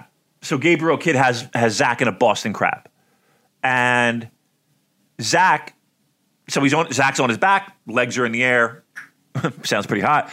Um, Pre flip over for the Boston Crab, and Zack grabs his own leg, you know, both hands, and tugs to remove it from being held. It was just like this is the simplest fucking thing in the world. Why doesn't everybody do that? Yet he he did it, and he did it like it was like, yeah, of course I'm going to fucking do that. Great job, love that, Lo- like that one, and I'm glad that, that that I don't even know who did it, but pointed that out because I like sitting on the couch. I was like, that's what that's great, perfect. Um, yeah, this match was really good, and it like it was better than good. I thought. Um, uh, is this a four star match, dude? Yeah, I, I would give it that. I thought it was I, I'm, tremendous. I'm really Like, close to good that. chemistry. I just I like the the way Gabe was almost the he sort of muscled up a bit. So he was sort of trying to physically overpower Zack, and it was Zack's technique that was getting the, the you know t- turning the match in his favor. So yeah, it was really really compelling. I thought. Yeah, I was into this match from the jump. Um, again, I didn't think that there was any chance that we were going to see Zack not win, but um, Gabe Kidd is fucking good. Gabe Kidd is fucking good. Um, yeah, I, I dug this match a lot. I really, I really enjoyed it. We have Will Ospreay defeating Hiroshi Tenzan in 13 minutes 37 seconds with a Stormbreaker, and and again, Tenzan is one of these guys who I would put in the same category as Honma, who you know you might hand wave in a multi man, but when he gets the tap on the shoulder, you know inexplicably he can still go and he can still put on a, a really exciting and compelling, uh, you know, emotionally engaging main event. Because I think at this point. Everyone's cheering for Tenzan. Everyone wants to, to see him win and get one over over cocky Ospreay, even though you, you know deep down it's not going to happen. But um, again, I thought this one was really, really good. I thought it was good too, and I, and honestly, I think I think Ospreay was pretty great in this too, one too. Um, I- I know I know we like to turn the screws to Will, but but he's he's helping make these Tenzan matches more than watchable. Let's put it that way. Um, again, I don't know why we're doing Mongolian chops, dude, and it's like it like it never Yeah, even that happened. sucks. That really pisses me off because it, it's just going to condition us as fans to hand wave these stipulations. The next time there's a stipulation like, you know, the loser of this match got to do X, Y, Z, I'm going to think, mm, really? I'm, I'm not buying it. Not after, you know, you, get your fingers burnt, don't you? And here's the thing, it, it, you do, and it's like if they can explain it away, all right, maybe I'll fucking swallow the bitter pill, but like there's there's no explanation of it. It's just like he's doing it and he's not getting this. Eh, like you know what I mean? Like there's no explanation of it. Like it's that like I mean maybe there's a payoff later down the road. I don't know, but like don't you think New Japan is not really known for these kind of issues? But this is this is not good. This is not good. Not good. I, I don't know. I, I I know I'm complaining about a Mongolian chop, but it's it's more of the the idea that okay, you spent a lot of time building up the idea that loser can't do this, and n- it, now it's losers doing it, and we're not even acknowledging that he's why he's allowed to do it. It's like it never fucking happened. Yeah, And to that, me, that's that is creatively bankrupt. Right. I agree. That's that's the, the biggest problem that I have with it. I don't know. I, don't know what I look. I don't know what the fuck's going on there. But there's a lot of things that have me scratching my head when it comes to booking of this company. Um, and again, you could hand wave a lot of stuff previously because you still had the, the the heavyweight title. That wasn't an issue. But now they're fucking with that big time.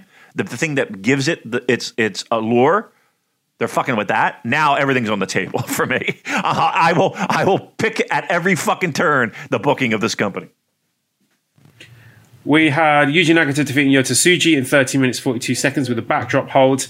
Uh, I I like this one, but I thought if anything, Tsuji was maybe a bit too ambitious in the number of sort of spectacular and complex Jave, uh, you know, lucha libre style moves he was going for because he's a big lad and he's a sort of wrestler I want to see just laying into people and chopping them and, and, suplexing them. But he was trying to do some quite intricate stuff that looked a bit clunky in the execution.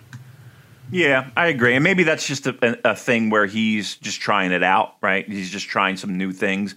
And he's in the ring with the guy that he trusts to be able to try those things. I mean, I mean, if that's what he wants to kind of sh- shake the rust off, that's what I took it as. Like as a guy who is going to try some new things as opposed to just, you know, Boston crab, leg lock, armbar, safe safe but solid Young lion stuff, you know. Um, and, and and I agree, it, it didn't really land with me, but that's what I took it as. I took it as a guy who's just trying to experiment with new stuff in the ring with a guy that he trusts. We had a main event of Sanada defeating Tomohiro Ishii in 25 minutes 18 seconds with a rounding body press. Uh, Jeremiah says Ishii is the greatest? Question mark. That's the question. Uh, J Cafe says who wins the staring contest between Sanada and Ishii. Uh, this was a match that I really, really enjoyed, and I suspected I would because I, I, think sort of stylistically, Ishii is the kind of person with the the pace and the intensity that would push Sanada to have a more interesting style of match. I think you, you maybe could have shaved five minutes off this one, but if wherever I think this is the most emotion and passion and fire we're ever going to get from Sanada. He was really trying here. He, it, you know, he wasn't executing it brilliantly because you know the the, the, the standard spots of doing the fighting spirit kicking out at one or, or no selling a, a, suplex and just getting back up. That's got to be accompanied by a little scream and ah to for, for it to work. And Sanada just wasn't doing that. He just you know gets suplex and then gets straight back up. So I could see what he was going for, even if it wasn't executed with the requisite level of emotion. But you know this this is Sanada. I've, I've given up expecting him to do things that I don't think he's capable of doing. But that said, I thought this is one of his best matches in recent memory. I, I think the the the match prior to this, which I, I guess we'll put on that level, was be that when he beat Okada in the G1 a couple of years ago. So I thought he really tried hard here, even though it wasn't, you know, 100% successful with what he was trying to go for. But uh, the, the execution was really good. There weren't any big botches in the match. And I just thought that the two played off each other really well. I thought Ishii sort of pushed Sanada to show uh, a level of fire that we don't usually get from him. That's the thing. That's ex- you. You nailed it. Like Ishii pushed the pace on that one, and Sanada was the guy who had to keep pace in this match because Ishii was dictating it, um, which is a good thing. Which is exactly what we wanted. Because if it were flipped, we would have an absolute snooze-orama. Um, yeah, look. As much as I love to fucking handwave Sanada, this was a good match. Um, but let's give credit where credit is due. Ishii helped drive that pace, um, and if he didn't, we'd be in we'd be talking a different tune. I was thinking, like, if I was a professional wrestler and I was wrestling Sanada, what would I do to try and get the best out of him? And I think it would be very similar to what Ishii did, where he's, you know, he's slapping him in the face and kicking him and be like, come on, like, sort of borderline shooting on him. You hit him, like, come on, you fucker, come on, show me something. you have got everything. You've got all the tools. You've got the, the companies behind you. You've got the look. You've got the body. Just fucking show me something, you know, put, put those pieces together and show me that you give a shit. So, uh, yeah, credit to Ishii for doing that. I think sometimes that that kind of uh, chemistry doesn't work against certain wrestlers, like, or, or, it just gets too much. Like if he doing it against a, a Shingo or a Goto, sometimes that that sort of stuff can get a bit played out uh, can be quite exhausting. But I thought it, it, really worked here against the more languid uh, style of Sanada.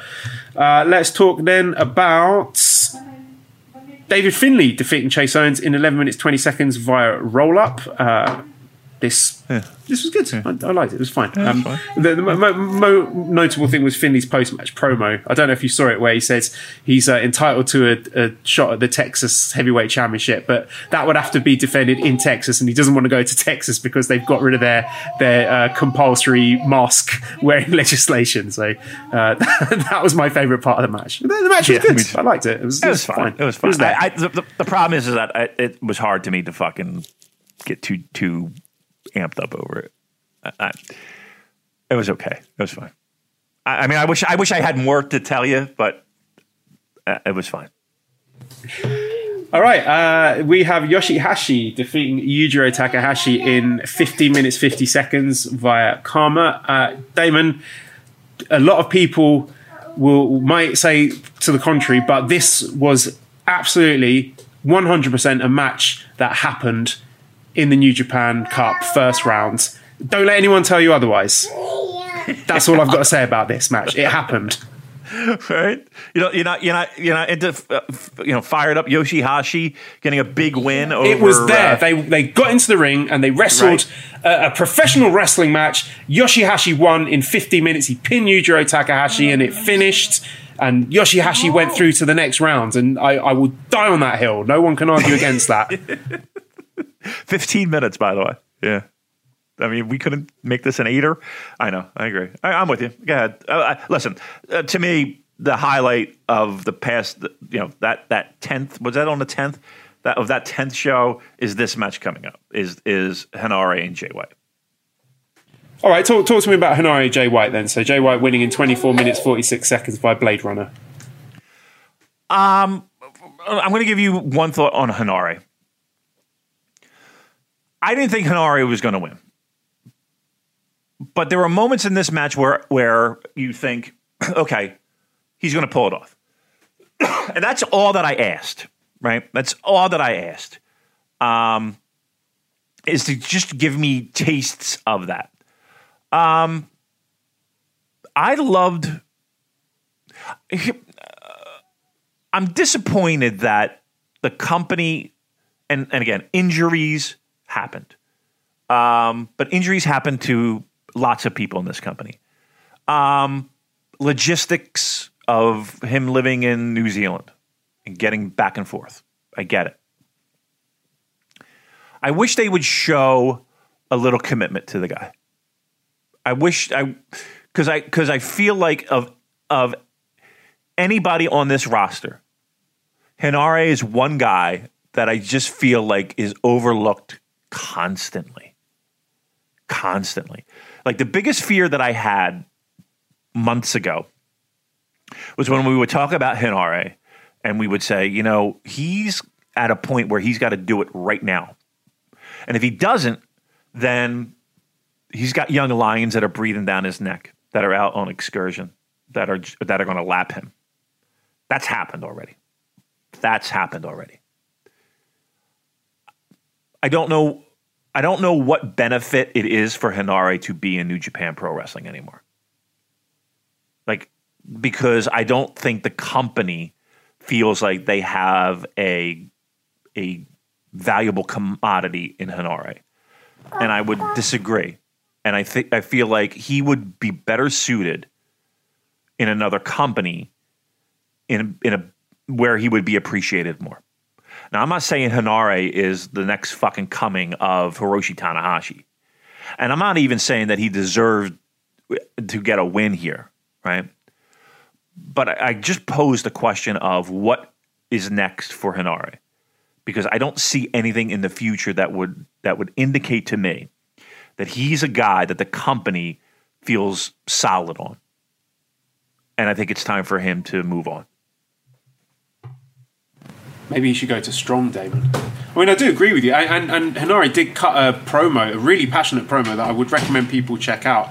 Basically saying everything that you said. Like, you know, he's made huge sacrifices to stay with the company as Esther is trying to grab the microphone and yank it off the table.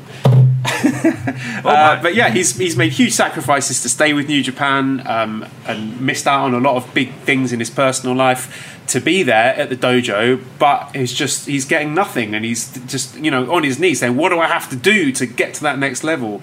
Um, he is better than a lot of people in that company who get pushed. So yeah, I you know we're not going to see him again till World Tag League probably in a meaningful competition. That's it. That that that's his annual singles match in the New Japan Cup. And guess what? It's the same as it was last time with him losing. So I'm I'm scratching my head at this moment. And yeah, I think your concerns are, are well founded at this point. Um, I mean, as far as the match itself goes, Jeremiah says, is there a bigger breadth of enjoyment than that between interference laden Jay White matches and interference free Jay White matches? Uh, George says Henare White felt like the first time White was clearly the ring general of the match, and he did a terrific job. Watching White develop throughout the years has been a masterclass on how to build a star.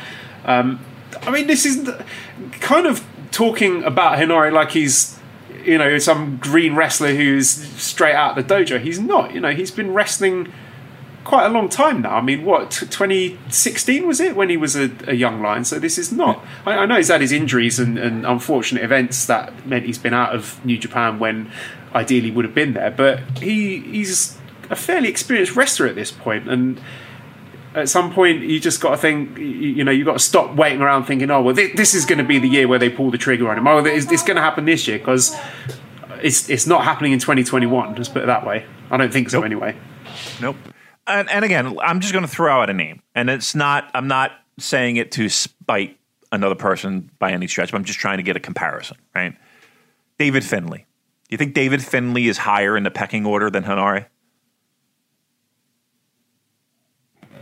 Yeah, absolutely. Finlay's a guy Yes. who's won won the World Tag League. He's had Wrestle Kingdom t- tag title matches. Yeah, Da- David Finlay's definitely above him. Right. Had a cup of coffee with the with the uh, World Tag Team Championship, um, and you know it's it's he's had injuries too. You know, it's not like we could- we could sit there and blame the injury uh, for Henare. Um, and and and I don't necessarily feel in in my my eye test that Henare is any worse than David Finlay. And again, you can't push everybody. I understand that. I understand that. Trust me, I do. But he's a guy that has every time you think he's going to get an opportunity, every time you think that ah, there's a chance, and they're kind of they're, they're, they might be putting him on the fire a little bit. And again, we're not, I'm not saying he's going to fucking challenge for the world title here, but again, put him in a program that is at least meaningful, but uh, have him something to do, give him something to fucking show up for. I don't even do that. Now, let me ask you this, Damon. Give me percentage chance that Henare's in the G1 this year. Zero. Zero. He hasn't been in. He, it's it's a running gag that he's that he's not in it. You know what I mean? Like zero. I mean, let's put it this way: Who do you take out in, of G one and put Henare in? Yeah, I can't see it happening either, barring you know some misfortune hitting. uh, What at least five wrestlers in the main roster would have to be struck down with injury before he got a look in. Yeah, that's a shame to me because there there were times like again you need guys to go over. Like seriously, Uh, uh, uh, last year, Yujiro was was the guy looking at the lights more often than not, and there were a couple other guys that had losing records as well. You can't put Henare in that spot. I don't know. Just I, I, I, look. I'm not sitting here banging the drum for Henare because um, you know he wrote me a check. I'm banging on the drum because I just like we don't even know. He's never even been given the opportunity to to do well, and we got guys that have been given opportunities that haven't done it like smashingly. He's never even been given the opportunity to do well. And he tries so, hard, doesn't he? You can see there's some people on the roster who clearly take their spot for granted. They know they're always going to be there. But Right. Henare's just like busting his ass to, to do his absolute best night in, night out, and there's nothing to show for it. You mean to tell me we can't give him a main event on any one of these shows at Korakuen and just fucking give him a win over somebody? Like you're willing to give Toru Yano a fucking roll up on Great O-Khan, and you're not willing to give fucking Henare a pinfall over pff, I don't know, fucking somebody, Chase Owens. Yeah, uh, right. You know what I mean? Like we can't do that. Come on.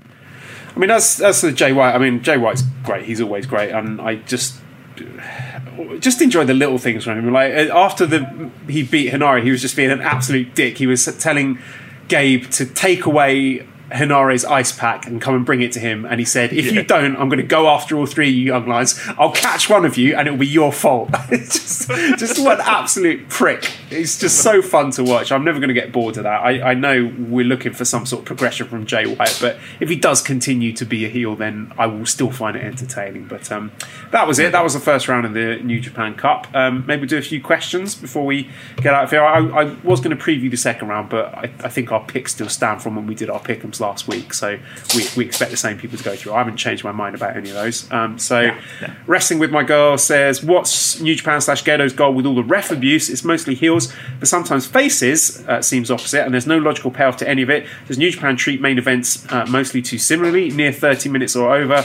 strike exchange, near falls, etc.? House shows don't need epic. So, uh, what are your thoughts on these um, tropes that are starting to become more and more regular? Have they always been there, or are they just starting to look more apparent because there's so much content? that. I mean, I think it's always been there. We, for the past couple of years, it's been that way for sure. And by past couple of years, I mean like you know five, six, seven years. Um, and again, I, I think the the ref bump things and the ref abuse things are seem a little bit more frequent. That's for sure. Um, but we've been talking about it for for weeks and months. Um, main events don't need to be 35 minutes. They don't need to be epics. Um, there's nothing wrong with a with a with a champion beating a challenger in 15 minutes and saying I'm the better guy. Right? There's nothing wrong with that. Um, occasionally, um, there's nothing wrong with heels not having to resort to ref bumps every fucking you know, match um, faces abusing refs. I mean, you know, it happens. I, I mean, I, I- but yeah, all those things are are common threads that have made their way in New Japan Pro Wrestling, um, and they've and, they, and they've kind of always been there. Don't get me wrong; they've always been there, but sometimes they raise to the surface a little bit more than others, and we're in a spot in the in the history of the company where it's it's it's noticeable. Elliot says Okada's face when he's at 3% energy on his back, almost defeated, dazed, and staring straight ahead with a faraway look in his eye. I think that's my favourite facial selling in pro wrestling. Do any other wrestlers come to mind in this regard? That is good. He is good. I mean, we just talked about Shingo. He's about the only Yeah, I was going to say my, my Shingo nearly tapping out face is one of my favourites. I like I, the my my least favorite thing in pro wrestling has become hit my big move, kick out, and the shocked look on the face. Like I, I'm beginning to really hate that. Like it's just okay. Um, I do like. I think the guy with the best facial expressions in pro wrestling is Zack. Like I feel like Zack has that shit down perfectly. Of even when he's in trouble, like the look on his face and he's looking around looking for a fucking opening. Um, when he's when he's in control, the the cocky dickhead. Um, even when he's not in control, the calm look on his face of again just looking for openings. Um, his selling, I think, is tremendous. Um, I think Zack's the best when it comes to facial expressions. Jamie says, "Is Despy the future of New Japan's junior heavyweights?" I don't think he's the future. I think he's the present, and that is a compliment. I think he is the guy who can. He's been given the ball, and he's going to run with it this year. Uh, future, I don't know who, who's to say because he's not the youngest guy, but he doesn't have the sort of mileage on his body that uh, a lot of his contemporaries do, though. So I'm saying future, and, and I'll tell you why. Would would El Desperado be in the situation he's in right now if it wasn't for Hiromu's injury? Uh, no, he wouldn't. Right. Okay. So the company, you know, called an audible due to the injury, and they, I think they picked the right guy. Don't get me wrong, but I don't know if the company was like, okay, Desperado's our guy, as opposed to fuck, our guy is on the shelf for six months. We need to find a, a 1A, Desperado's our guy. And there's a difference. So, no. I mean, he can be the future if he if he does uh, remarkable. Yes, absolutely. Could they build him to be a challenger for Hiromu to to really pop some houses for real? Yes, they could. I believe that. But to sit here and say that they pigeon they they they you know had the idea of El Desperado being the guy to lead this this division in 2021, I don't think that's the case. James says, "What's the most disappointing ending to a New Japan show you remember?" Dominion 2019 comes to mind, but I'm sure there are better examples out there. Uh, I mean, Wrestle Kingdom 12 is a big one. I mean, disappointing for Naito fans, and I think a lot of people were just very shocked by that ending. Um, I don't know if would you classify that as disappointing? You got a better example? I mean, that's a disappointing um, for sure. Um, I think the people in the house for when Hogan won the uh, IWGP tournament um, and knocked out Inoki, Um, maybe some people were disappointed in that. Um, I think the Riki Choshu stuff where they fucked everybody. They built up that match forever and then they screwed him over by bringing Invader. That the the riot at Sumo Hall may have something to do with that disappointment. Um, so yeah, there were other things that dis- where people were disappointed and, and, felt like they were fucked over. But um, yeah, I would put them on the top of the list. Uh, PD says, question for Damon: What's your who's your favorite wrestler from Mid South? Finally checked out after hearing you talk about it over the years, and it's awesome. I'm sorry, you broke up. You broke up. What was the question? I'm sorry. PD says, question for Damon: Who's your favorite wrestler from Mid South? Finally checked it out oh, after okay. hearing you talk about it over the years, and it's awesome. Oh, yeah, it is awesome. It's it's it's old school territory wrestling. Um, my favorite from that time period, DiBiase was pretty great. Dick Murdoch was really good too during during the Mid South run. Midnights were great. That like the tag team such things were were were were fucking awesome. So yeah, you know, rock and rolls uh, was, was probably the biggest one. But even like um, even like Junkyard Dog and Bill Watts and um, like UWF was pretty like when Mid South tried to expand to become UWF, and that '86 area. Oh my God, Freebirds. I loved uh, John Tatum and Eddie Gilbert and Missy Hyatt and Jack Victory. I love those guys. Fantastics are fantastic. Um, best one of the maybe argue. I mean, rock and rolls is probably top of the list, but babyface tag team, Fantastics were really good. I know I sound like Joe Lanza here, but absolutely. Uh, Freebirds were unbelievable. Terry Gordy was so fucking good. Um, and even like their big man feuds, like Gordy and Doc and One Man Gang and Duggan, DiBiase, that whole mix. I don't know. You could fucking go for days from Mid South. Um, and that whole run, like 82 to like 86, 87, there's always good shit, and, and they were getting they were getting guys just plucked left and right by WWE, WWF at the time. Duggan, big star Mid South, gone. Junkyard, big star, gone. Butch Reed, big star, gone. DiBiase, big star, gone. Like they were just getting fucking poached, and they still found ways to, to at least try to tread water. And then they would bring in other guys, and away we went. So yeah, I mean, uh, uh, as much as you look back on shit and things don't necessarily land with um, how the world is today, pro wrestling wise, Mid South is really fucking great. Really great, just episodic pro wrestling. That stuff that made sense, and even in the goofy world of pro wrestling, and I don't know, just really one of my favorite territories and my favorite times. Absolutely. All right, well, let's call it a day there. So, redcircle.com forward slash shows forward slash super dash j dash cast if you want to throw some money our way. Very much appreciated. Thank you, everyone who has done so. Uh, we, we appreciate you thank you very much. Um, and if you want to shout out, just let us know that you did it and we'll happily give you a name check on the show. Discord link is in the show notes. If you want to get one of our t shirts, you can go to at Cobra Kawaii or prowrestlingtees.com forward slash Super Jcast. Big thank you to editor Dan. Find him on Twitter at LousyHero219. Subscribe to the Voices of Wrestling Podcast Network for other great shows. Give us a five snake review on iTunes. Follow us on Twitter at the Super Jcast. Thank you everyone for listening and goodbye.